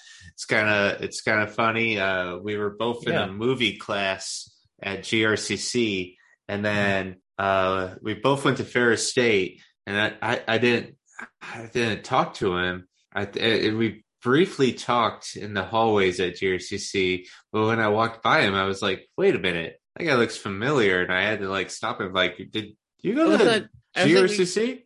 We we met at Ferris. We met at Ferris. It was during like um we went to a screening of that um movie True Love. Um remember that? It was like that lesbian drama. True love? No, I don't. I don't think that was me. I think that was someone else. Oh, Because could've- I, I, remember I remember you were at a vending machine and I stopped Oh, you. And I was like, "Hey, you were in my film class." oh, so um so basically oh, okay, yeah. Yeah. Oh, I thought you were in that class because I I think I was I walked out of um a Q&A for that film with her. So I guess you weren't in that, but you just stumbled across me. So and then you had me on your podcast, which Yeah, um, yeah, and, and I I, actually- wanted to get on that. I, I have- me and I my still- uh, me and my friend started a Adam, podcast. which I still I I, rec- I recorded that. I, I have it. Um, yeah. if you still, I'll send you. Oh yeah, yeah. We we actually uh, we, It's we- actually in the it's actually in the marquee uh, Facebook group. If you want to listen to that. Oh, that's funny. Um, so yeah, me and Adam started this podcast in college uh, where we were reviewing bad movies and pretending that they were good, and we didn't think anybody would ever find this We were- podcast. We were talking ups- about yeah, we were talking about uh, the Pirates of the Caribbean. We were comparing the, the Pirates of the Caribbean Mhm. sequels, and I was defending At World's End because Yeah. that movie is such an awesome mess. and yeah, but uh, And so I had we, you- yeah. We, we weren't expecting anybody to find it ever, and then we just randomly uh, got a fan, and it was Jacob, and he was our one guy who was listening to the podcast. Yeah, and so and that's why I had you on this And show. that's how it's- Drake Yeah. returned the favor. Yeah, exactly. Yeah. So yeah, Drake. Um, I just want to say before you had it's been great having you on hmm for these past three episodes. Um, and you know, even when I'm gone, you know, feel don't feel like you have to be on the show with me to be Mhm. on it. Like you know, it's you're completely free to be on the show whenever you want to, man. Yeah, our our door our doors are always open. And also, I will I will help you clean the river at some time. I think that'd be a great way to hang out, or Yeah. even even go see a movie at Celebration. Who knows? Yeah, that yeah that that would be fun. All right. So, where can anyone find you, Drake? Uh, you could find me on Letterboxd. My name is Drake B, and uh, you could also find me on YouTube. Uh, my account name right now is Great Lakes Cleanup, and I make uh, cleanup videos where I, I pick up trash and the environment and stuff like that. And uh, yeah, That's Those are- awesome work. That's That's Yeah. wonderful. awesome Yeah. work. uh, Yeah. thank you. Yeah. So, Yeah. Tata Drake, thanks for having me on board, man. Of course, you guys have a good one. Hey, All right, take care, Drake. Pleasure to meet Take you. Have a good one. Have a good one. All right. Okay, good. It, it means a lot to me that he agreed to be on this one. I'm so glad he was on. Yeah, yeah, Yeah. that's really cool. He's he's a, he's a good guy. He truly is. I Um, can see that. I can see so, that. well, so oh yeah, uh, Lord of the Rings. Um, yeah, Lord Lord of the Rings. It is um, ha- having having revisited it like pretty recently. I can say with confidence, it's it is one of the great one of the greatest trilogies of all time. Oh yeah, Oh, absolutely. I just watched Fellowship recently, and it's it's it's it's magical. It's beautiful. One thing that that always I, I'm just amazed by how many different tones there are in those movies, and they all fit so splint seamlessly. They know? do. like with the Shire, like what what the Shire one one movie has scenes of the Shire, and the other one has Minas Tirith, and they couldn't possibly feel more like different places. Yeah, I, I just love yeah Howard Shore's score is some of the best I've ever heard. Um yeah. I The almost get the Ro- emotional watching that. Like just listening to like the the the music that plays in the Shire. Yeah. Like that music is beautiful. Has anyone by by chance has anyone ever seen the Ralph Bakshi one? Not in its entirety. I've only I saw seen- The Hobbit, I think, way back when I was young. The Rankin Bass one? yeah. Yeah. My, my my uncle had that on on VHS. Remember the the Rankin Bass? They also did Return of the King. Yep. That it had the orcs singing that song. Where there's a whip, there's a way. What? It's like a disco What? song. That is Oh, oh, you're in for it. That I- I got- sounds wildly inappropriate. Yeah. okay, I got it. That ooh no no. Okay, I, My- I, guys, this is. Hold on. Been, like been that's what you hanging guys out on listen. Red Stream too much now. Um. That's all it is now. That's all it is. Uh. Rem- this brings me back to when. Remember when you guys when I brought up like the freakiest Zelda cutscene ever, and you guys were so curious that you actually looked it up. I remember.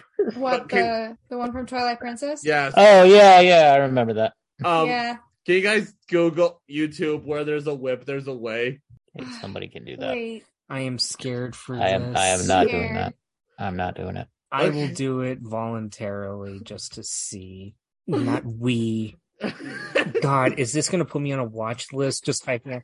no, it's like Ah! ah, It's It, it immediately Oh comes my up. god. ah! What? Ah. okay. It's like the, the, the you're the one that's like six that was posted 16 years ago. Make sure that make sure that we, we got the right 16 years ago. Oh, there Okay. it is. Safe search is on. Oh no. Oh, no. What is oh, this? Oh, no. That is. Oh, I'm so sorry. I feel like I need to go to church. Kyo, can you Kyo, can you look it up? Can you go can you YouTube it? Fine. All right. All right. I will. I I will have to look this up later because um, I will. It's not egregious, but it is. It's Rankin Bass doing Tolkien. Ironically, The my Christmas special people doing Tolkien. my only experience with their version of The Hobbit is the fact that they did the guys that did the Adult Swim show Smiling Friends had a character. Oh yeah, I saw I oh, saw I that. just looked exactly like. oh, remember Frodo. when when South Park um added like Lemmiwinks through Mr. Slave's ass? Mm. The gerbil. Lemmiwinks, so Lemmiwinks, your tale must be told. Is that what he was making fun of? Yes. Fun fact: that is the only South Park episode that my mom could not watch. The Interesting. life of her. Just she could handle pretty much everything else from South Park. She liked South Park for a time, then just fell out of it. But that episode in particular, when it came to the the imagery of Lemmiwinks inside, it was it, it was too much for her, which I feel I I totally understand, but it's kind of a half shame because I think the rest of that episode is really funny. I think I'm just tired because that animation is strangely hypnotic. Yeah. Yeah. All right, you're watching it right now, Kiana. Yeah. Yeah. I'm watching it Uh, with the sound off so we don't get content slapped. Yeah. So, and so I- whipped. So I- Stop it. And whipped. That too. I might enjoy that actually. Okay, fine. This is not Red Stream. Stop it. Stop it, Brain. That- And the So- return. Sorry, go, go on, go, go on. You, Mike, I've poisoned your minds too much. I've poisoned your minds long enough, guys.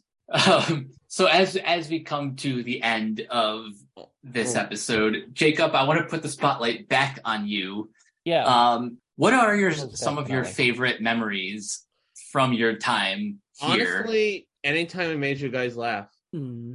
Anytime. Which has been a lot. Yeah, that one particular time, I I always used to go back to this one. Um, it was what what. what no, Kiana? go ahead. Go ahead. It was I one. think I, I remember. It Go was ahead. one of the first ones we ever did when we were talking about the movies that came out in theaters before um COVID happened, released in theaters. We were talking about this one horror movie take on Hansel and Gretel, um, called Gretel Yes. and Hansel. I was casually referencing a bunch of other Hansel and Gretel adaptations, and one of them just happened to be called Hansel and Gretel Get Baked. And you g- That's and what the I was whole- thinking of. yeah. and then and then Crystal, like you're just like, oh my god, I just got it. And in that same one, um, you you know they just had to. They came up with the title first. They came up. Absolutely. They came up Um, with the title first. There was also another one. Um, we were talking about another one we did. We talked about My Spy, the Dave Bautista. Um, like With the that was the movie where he's the little girl. Um, The worst And- Indiana Jones reference. Josh, you had to get a beer for that. because there was all and um that was also the movie where I talked about the most depressing movie I'd ever seen, The Painted Bird. And just the whip Oh, yeah, the painted bird and my spy. It was Yeah, My Spy was uh, uh The Painted Bird was actually more fun to watch than My Spy. I'm kidding. I'm kidding. Um but I bet it was. I remember I know um hmm, I liked it when I was on Cartoon Saloon with Mike and Cameron. I was Yeah, that was- I, that was- I was that was fun. gushing over them. I gushed over those movies because it was a time where I got to talk. I was also the one where I got to. There was another one where I got to talk about Animal Crackers. That was the one that I looked at the production of for a long time on that one, and I'm glad I finally got to watch it. And um, I remember, um, Josh, there was like this. You actually um laughed when you edited this. Is there's another one we were talking about? A Whisker Away. It was the anime like Ghibli wannabe, and I said it was mad, but I said like eh, like that, like that. And Josh, you apparently you laughed really hard at I that. I do remember because editing can be so laborious. Yeah. Just in general, seeing wave files and having to hear everybody in slow motion, cutting out our own like when we stutter or anything like that, or when Yeah. we when when when we kind of that was that one inadvertently where, loop on ourselves, and then just finding little magical moments. There was Yeah. a point where Yeah. I edited for you because you were really busy with something else and you had no time to edit. So I edited. Josh. I remember when we did um that one holiday one where you were reading Ernie Cline. Oh, that one, And- that one's a classic. Well, I said to you, I said to you afterwards, I was like, um, um, Josh, um, this is an honest question. Why do you do this to yourself? and You then, know, and then, and then, and then Cameron. I remember Cameron just laughed hard at that.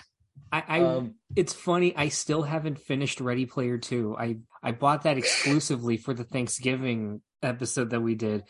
I am Mhm. still right where I left it because it was just like you know maybe I maybe I should lay the demon to rest. I can, I can just imagine, like, I can imagine us like having an intervention with you. You know, like we're just in a circle and like we're just trying to talk you out of like, Josh, what you're doing, like submitting yourself to Ernie Cline, it, it's just not healthy, dude. Crystal. Crystal Thank had you. to do that to me when we were on a trip at Ruidoso.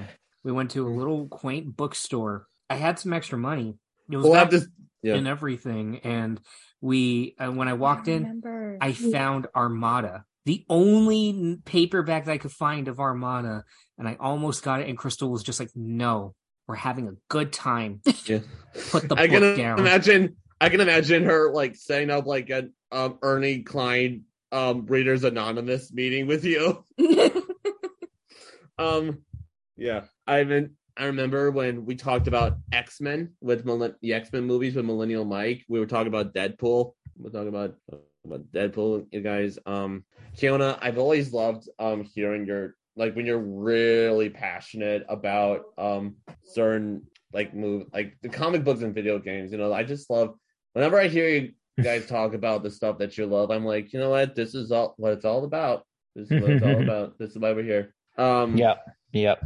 I want to know is, um, was there like any um movie that you watched for the film series Kiona that you really liked that that really stuck with you? For the film series, my God, I can't even remember what I watched for the film series. Um, I feel like that was a while ago. Um, it was. It, to be honest, I missed let the me let me go back. days. Let me go back. I I missed the early days. Give me a Kiona. moment. I miss the early days when that that more omnibus um formats. You know, like it was Ah, basically yeah. or we just watched whatever and like we, we released it like this one time we did one on Mulan and we talked about a bunch of smaller movies around that. Um hmm yeah, we talked a lot of smaller movies and you know that was fun. Um I remember that one time where Hayden brought up the squeaky boobs. Oh God, I remember Oh my that too. Oh my Um, gosh. Oh, I remember that, that. that activated. I got to see a lot of cool. I got I got to watch a lot of cool movies I probably wouldn't have watched um in other circumstances. Um yeah. Oh I don't oh Hmm. you know Josh. You know guess- what I guess liked? One one of the one of the movies that I liked was uh you know when we talked about the old guard, that was a good one. Um the old- oh yeah. The Five Bloods was really good. Oh That- yeah, that was great. That was even when we talked about the really shitty ones like Artemis Fowl. Artemis Mhm. Fowl. Oh. Oof. Oh I still, I still haven't seen that. Oof. the, oh dude and Or when me and Kiona ranted about Guns Akimbo. Kimbo. How angry I got at Remember- Cinderella. Yeah. Oh my god! When you got angry at Cinderella. And, oh man. That, Jo- that was that was a fun podcast. But speaking of speaking of rants, Josh, do you remember your rant on um, David Ayer's the what was it called the the debt Tax collector? collector. Tax Oh, tax collector. collector. With Shia Oh. Mm. That was Um, pretty epic, I gotta say. remember And curbing my tongue with anything relating to that. He's got his fans. That movie has its fans. I'm I'd not say- one of them. Mexican I remember when- still recovering from that. I movie. remember when you showed um who was that one who was making those pervy comments about Will Smith? Oh. Oh, was it Shane Dawson? Shane Dawson. I, Yeah. Oh, that's right. I, I didn't even like I, I even like I muted my microphone because I didn't want to interrupt you, man. You just kept going. I didn't want to stop you. Um um That, that um I haven't heard that name in a long time. yeah. I Me, remember- me neither. uh gosh. Um yeah, but ever since like movie theaters open again, like we kind of had a more grounded styles, like two or three movies at a time we talked about. Um um I liked hearing Tyler. I liked hearing her little history lessons. She talked about that uh crazy ass 101 Dalmatians sequel book. Um I remember when Brock was telling me that one comic book story about Venom and Spider-Man's sperm or something. Oh my god. Oh God. It was was that Venom. It was And uh, I was just like, my response to that was, I didn't sign up to hear this shit. Spider-Man. Wait, I wait, didn't hear to talk about Venom. Spider-Man Reign. Loving me killed you, Mary Jane. Like a spider laying a thousand eggs of cancer. Oh, Tyler. Um, let's see. Um, my Crystal, you know what was one precious memory of mine was that one mental health one when we were talking about good qualities of each other, and Crystal, you called me an absolute ray of sunshine. Mm. Aw.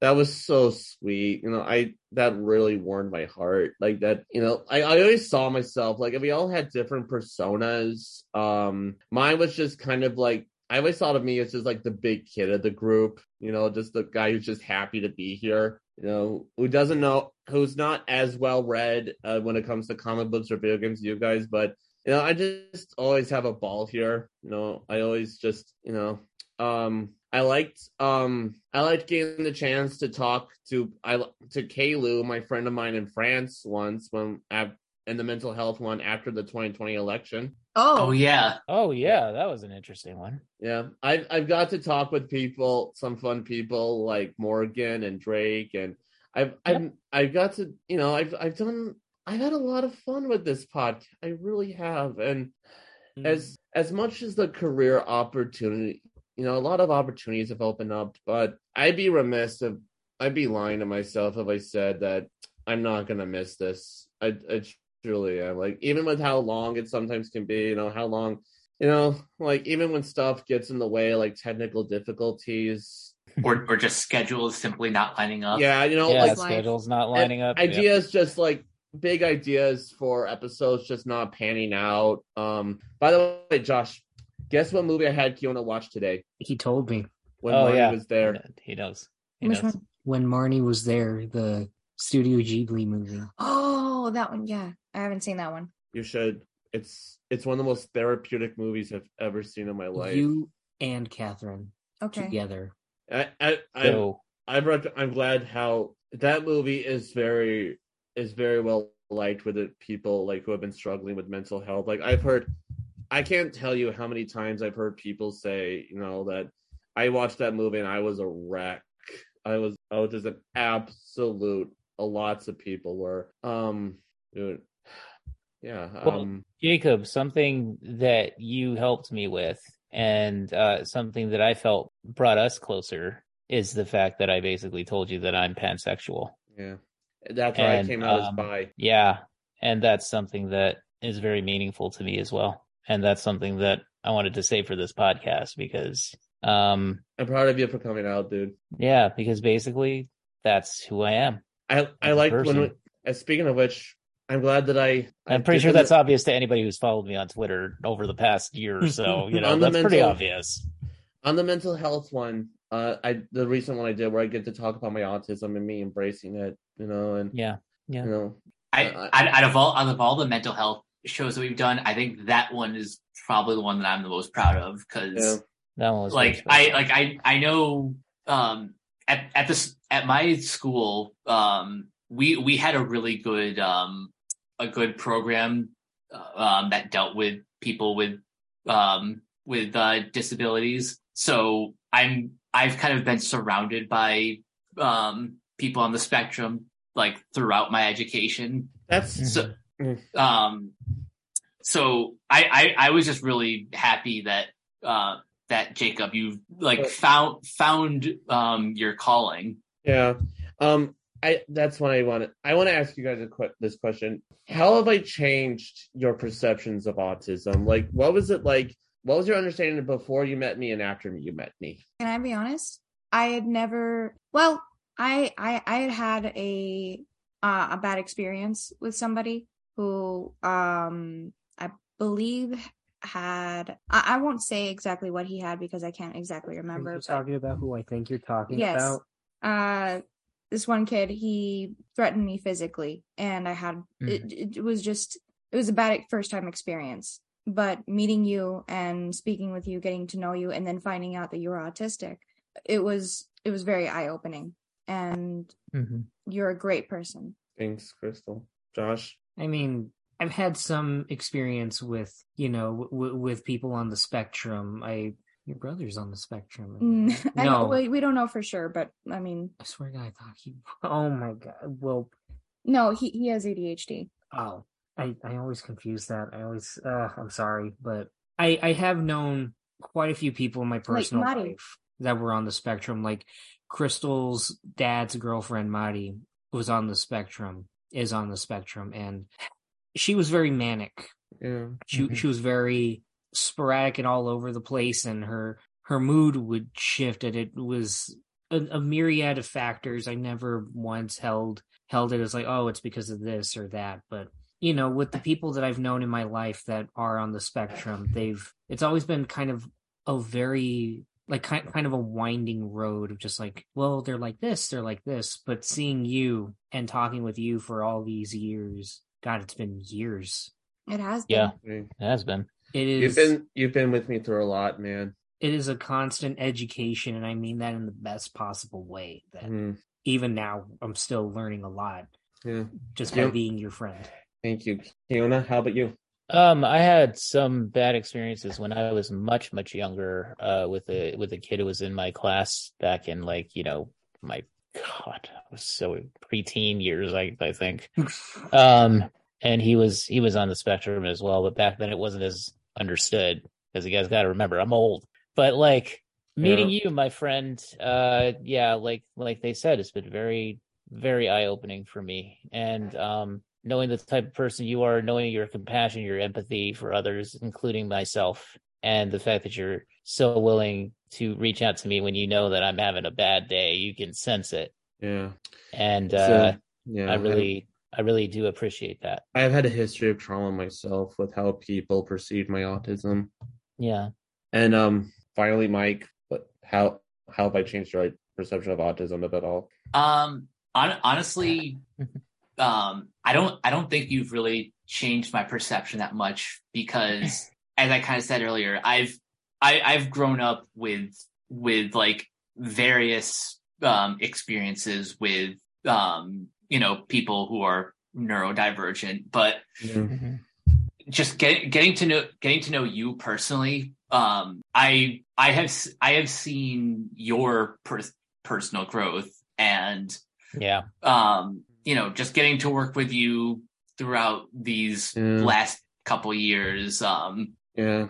like I, I i i can tell you're the kind of person who wants to be the the best version of yourself and that's that's something that i can relate to I and that's the thing, you know, my autism it does cause me to be blunt sometimes. It does it does cause me to be blunt and tactless sometimes and you know, I I always try and but guys, you got to keep in mind that that's with me that's just unavoidable sometimes. And that's what I that's something that I've come to accept myself of, you know, that I shouldn't beat myself up over it because because one thing I'll always I'll always take um reassurance in is the fact that I never mean to hurt anyone or I never try like I never try to hurt people's feelings or you know and I'm always so sorry about it and And that's all that matters because at the end of the day, you need to accept yourself. yeah Not us, not anybody anybody in your life. You need to accept you. And Yeah. I can see And- that. only very recently have I grown to accept myself Yeah. But we do accept you. We love you Of and course. you're you're an incredibly empathetic person and it's been an honor being on this show with you. Thanks, yeah the feeling's mutual And the door is always open, man. You can always come back anytime. Anytime. If you have a spare hour one night and you just want to be on a podcast, you, if this is a big if but um this is probably um kind of a tall order but um if you guys were to ever get richard newby for the marquee one just know where remember where i am okay richard because he is easily my favorite critic out there Okay. um or you know or you know if you guys maybe if you have anything special for autism acceptance month you know i'm here because if we do uh like a like a mental health show, I've may, maybe just maybe, but okay. um, we'll see. we Okay. yeah We'll see how it we goes. and I do, yeah, I do hope to, but you know, guys, as much as fun as it is to be on this podcast, I do think that there are I have different goals in life. I I feel like You've- I have to. you found a, a greater calling. You found something that really gives you a lot of joy and a lot of Autism fulfillment. study, yeah, and that's good. And you should go ahead and pursue that. But just Yeah, know that we're study. always here yeah, and you're always welcome. And we're cheering Yeah. you on. Of course. And we support you. yeah, and I'm glad that to an extent like like you got your guys' view of me has changed in the past few years as well.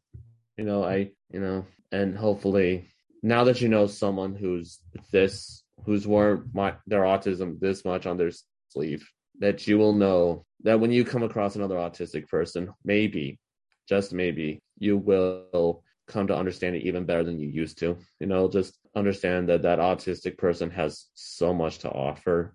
You know, and just Absolutely. and course. yeah, Yeah. and um, Mhm. yeah, and um, We're gonna miss you, man. We're gonna miss you. We're you. gonna miss you. yeah. We're Same. gonna miss I your know- perspective, and we're gonna miss your passion. So Yeah, I know I haven't always been the easiest to work with, but you know, sometimes none of none of that I can- matters. I none can of that matters at the end of the day. None of it matters. You know, Yeah. the fact that you were on this journey with us, and the fact that you were one of the one of the co-founders yeah, in a in a lot of ways, and the fact that you really wanted to keep everything going with us. You know, Mhm. you never let me give up, yeah, and I really appreciate that. You know, my and um, my my goddamn borderline personality disorder ass, you know, like deserves a little a little punch in the face sometimes. Like, no, it doesn't. I, I, no, it it does. You know me when I get really down on myself. You know, you guys got to slap me out of that rea- uh, out of that unreality And and bring me back I, here. I so- always I always have a li- a life uh, a life jacket wait waiting when whenever whenever you whenever you need it. yeah. So okay, so, so you know, So, um, yeah, I do hope that I do. I do think I do have so much to offer with me studying about autism, about getting to know more from different people's experiences working with autistic people, and my supervisor hopes that we can even grow more than that. We can have even bigger goals. Yeah. Um. So to um Kiona, Mike, Josh, Crystal, and then any of our um co-hosts who are listening to this, you know, Brock, Hayden, Tyler, you know, you know, Teresa, Haley, it's been it's been uh and everyone else that I've may have forgotten. Um been a hell of a ride. It's been a hell of a ride, it really has. And um but you know, I just you know, and you know, Cameron, you know, all of you guys, it's been it's been really fun. It truly has been. And I wish all of you, everyone here, everyone here, everyone the best of luck. And this entire group, everyone. I hope that you guys go above and beyond your ambitions for this podcast, for this. And when when I come back, I I, I hope to see a truly great expansion of the Renegade Pop Culture brand. You know, and Thanks, man. We we appreciate it. Oh, Captain, Yeah. my Captain.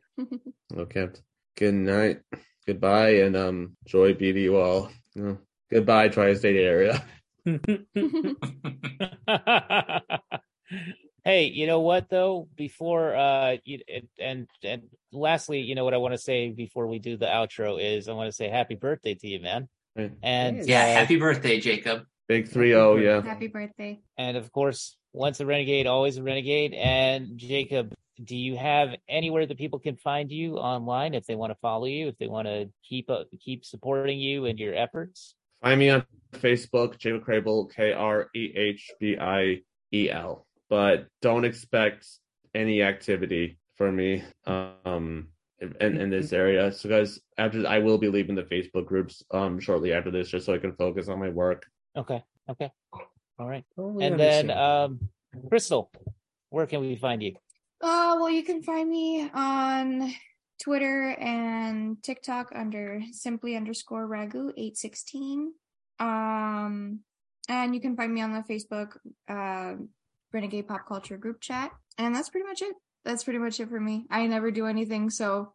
not true. oh, uh, just before I Anything before I finish, I didn't get to talk about it before, but I just want to say just real quick, go watch Puss in Boots Last Wish. Yes. That's Go a good watch one. Go watch it, please. It needs money.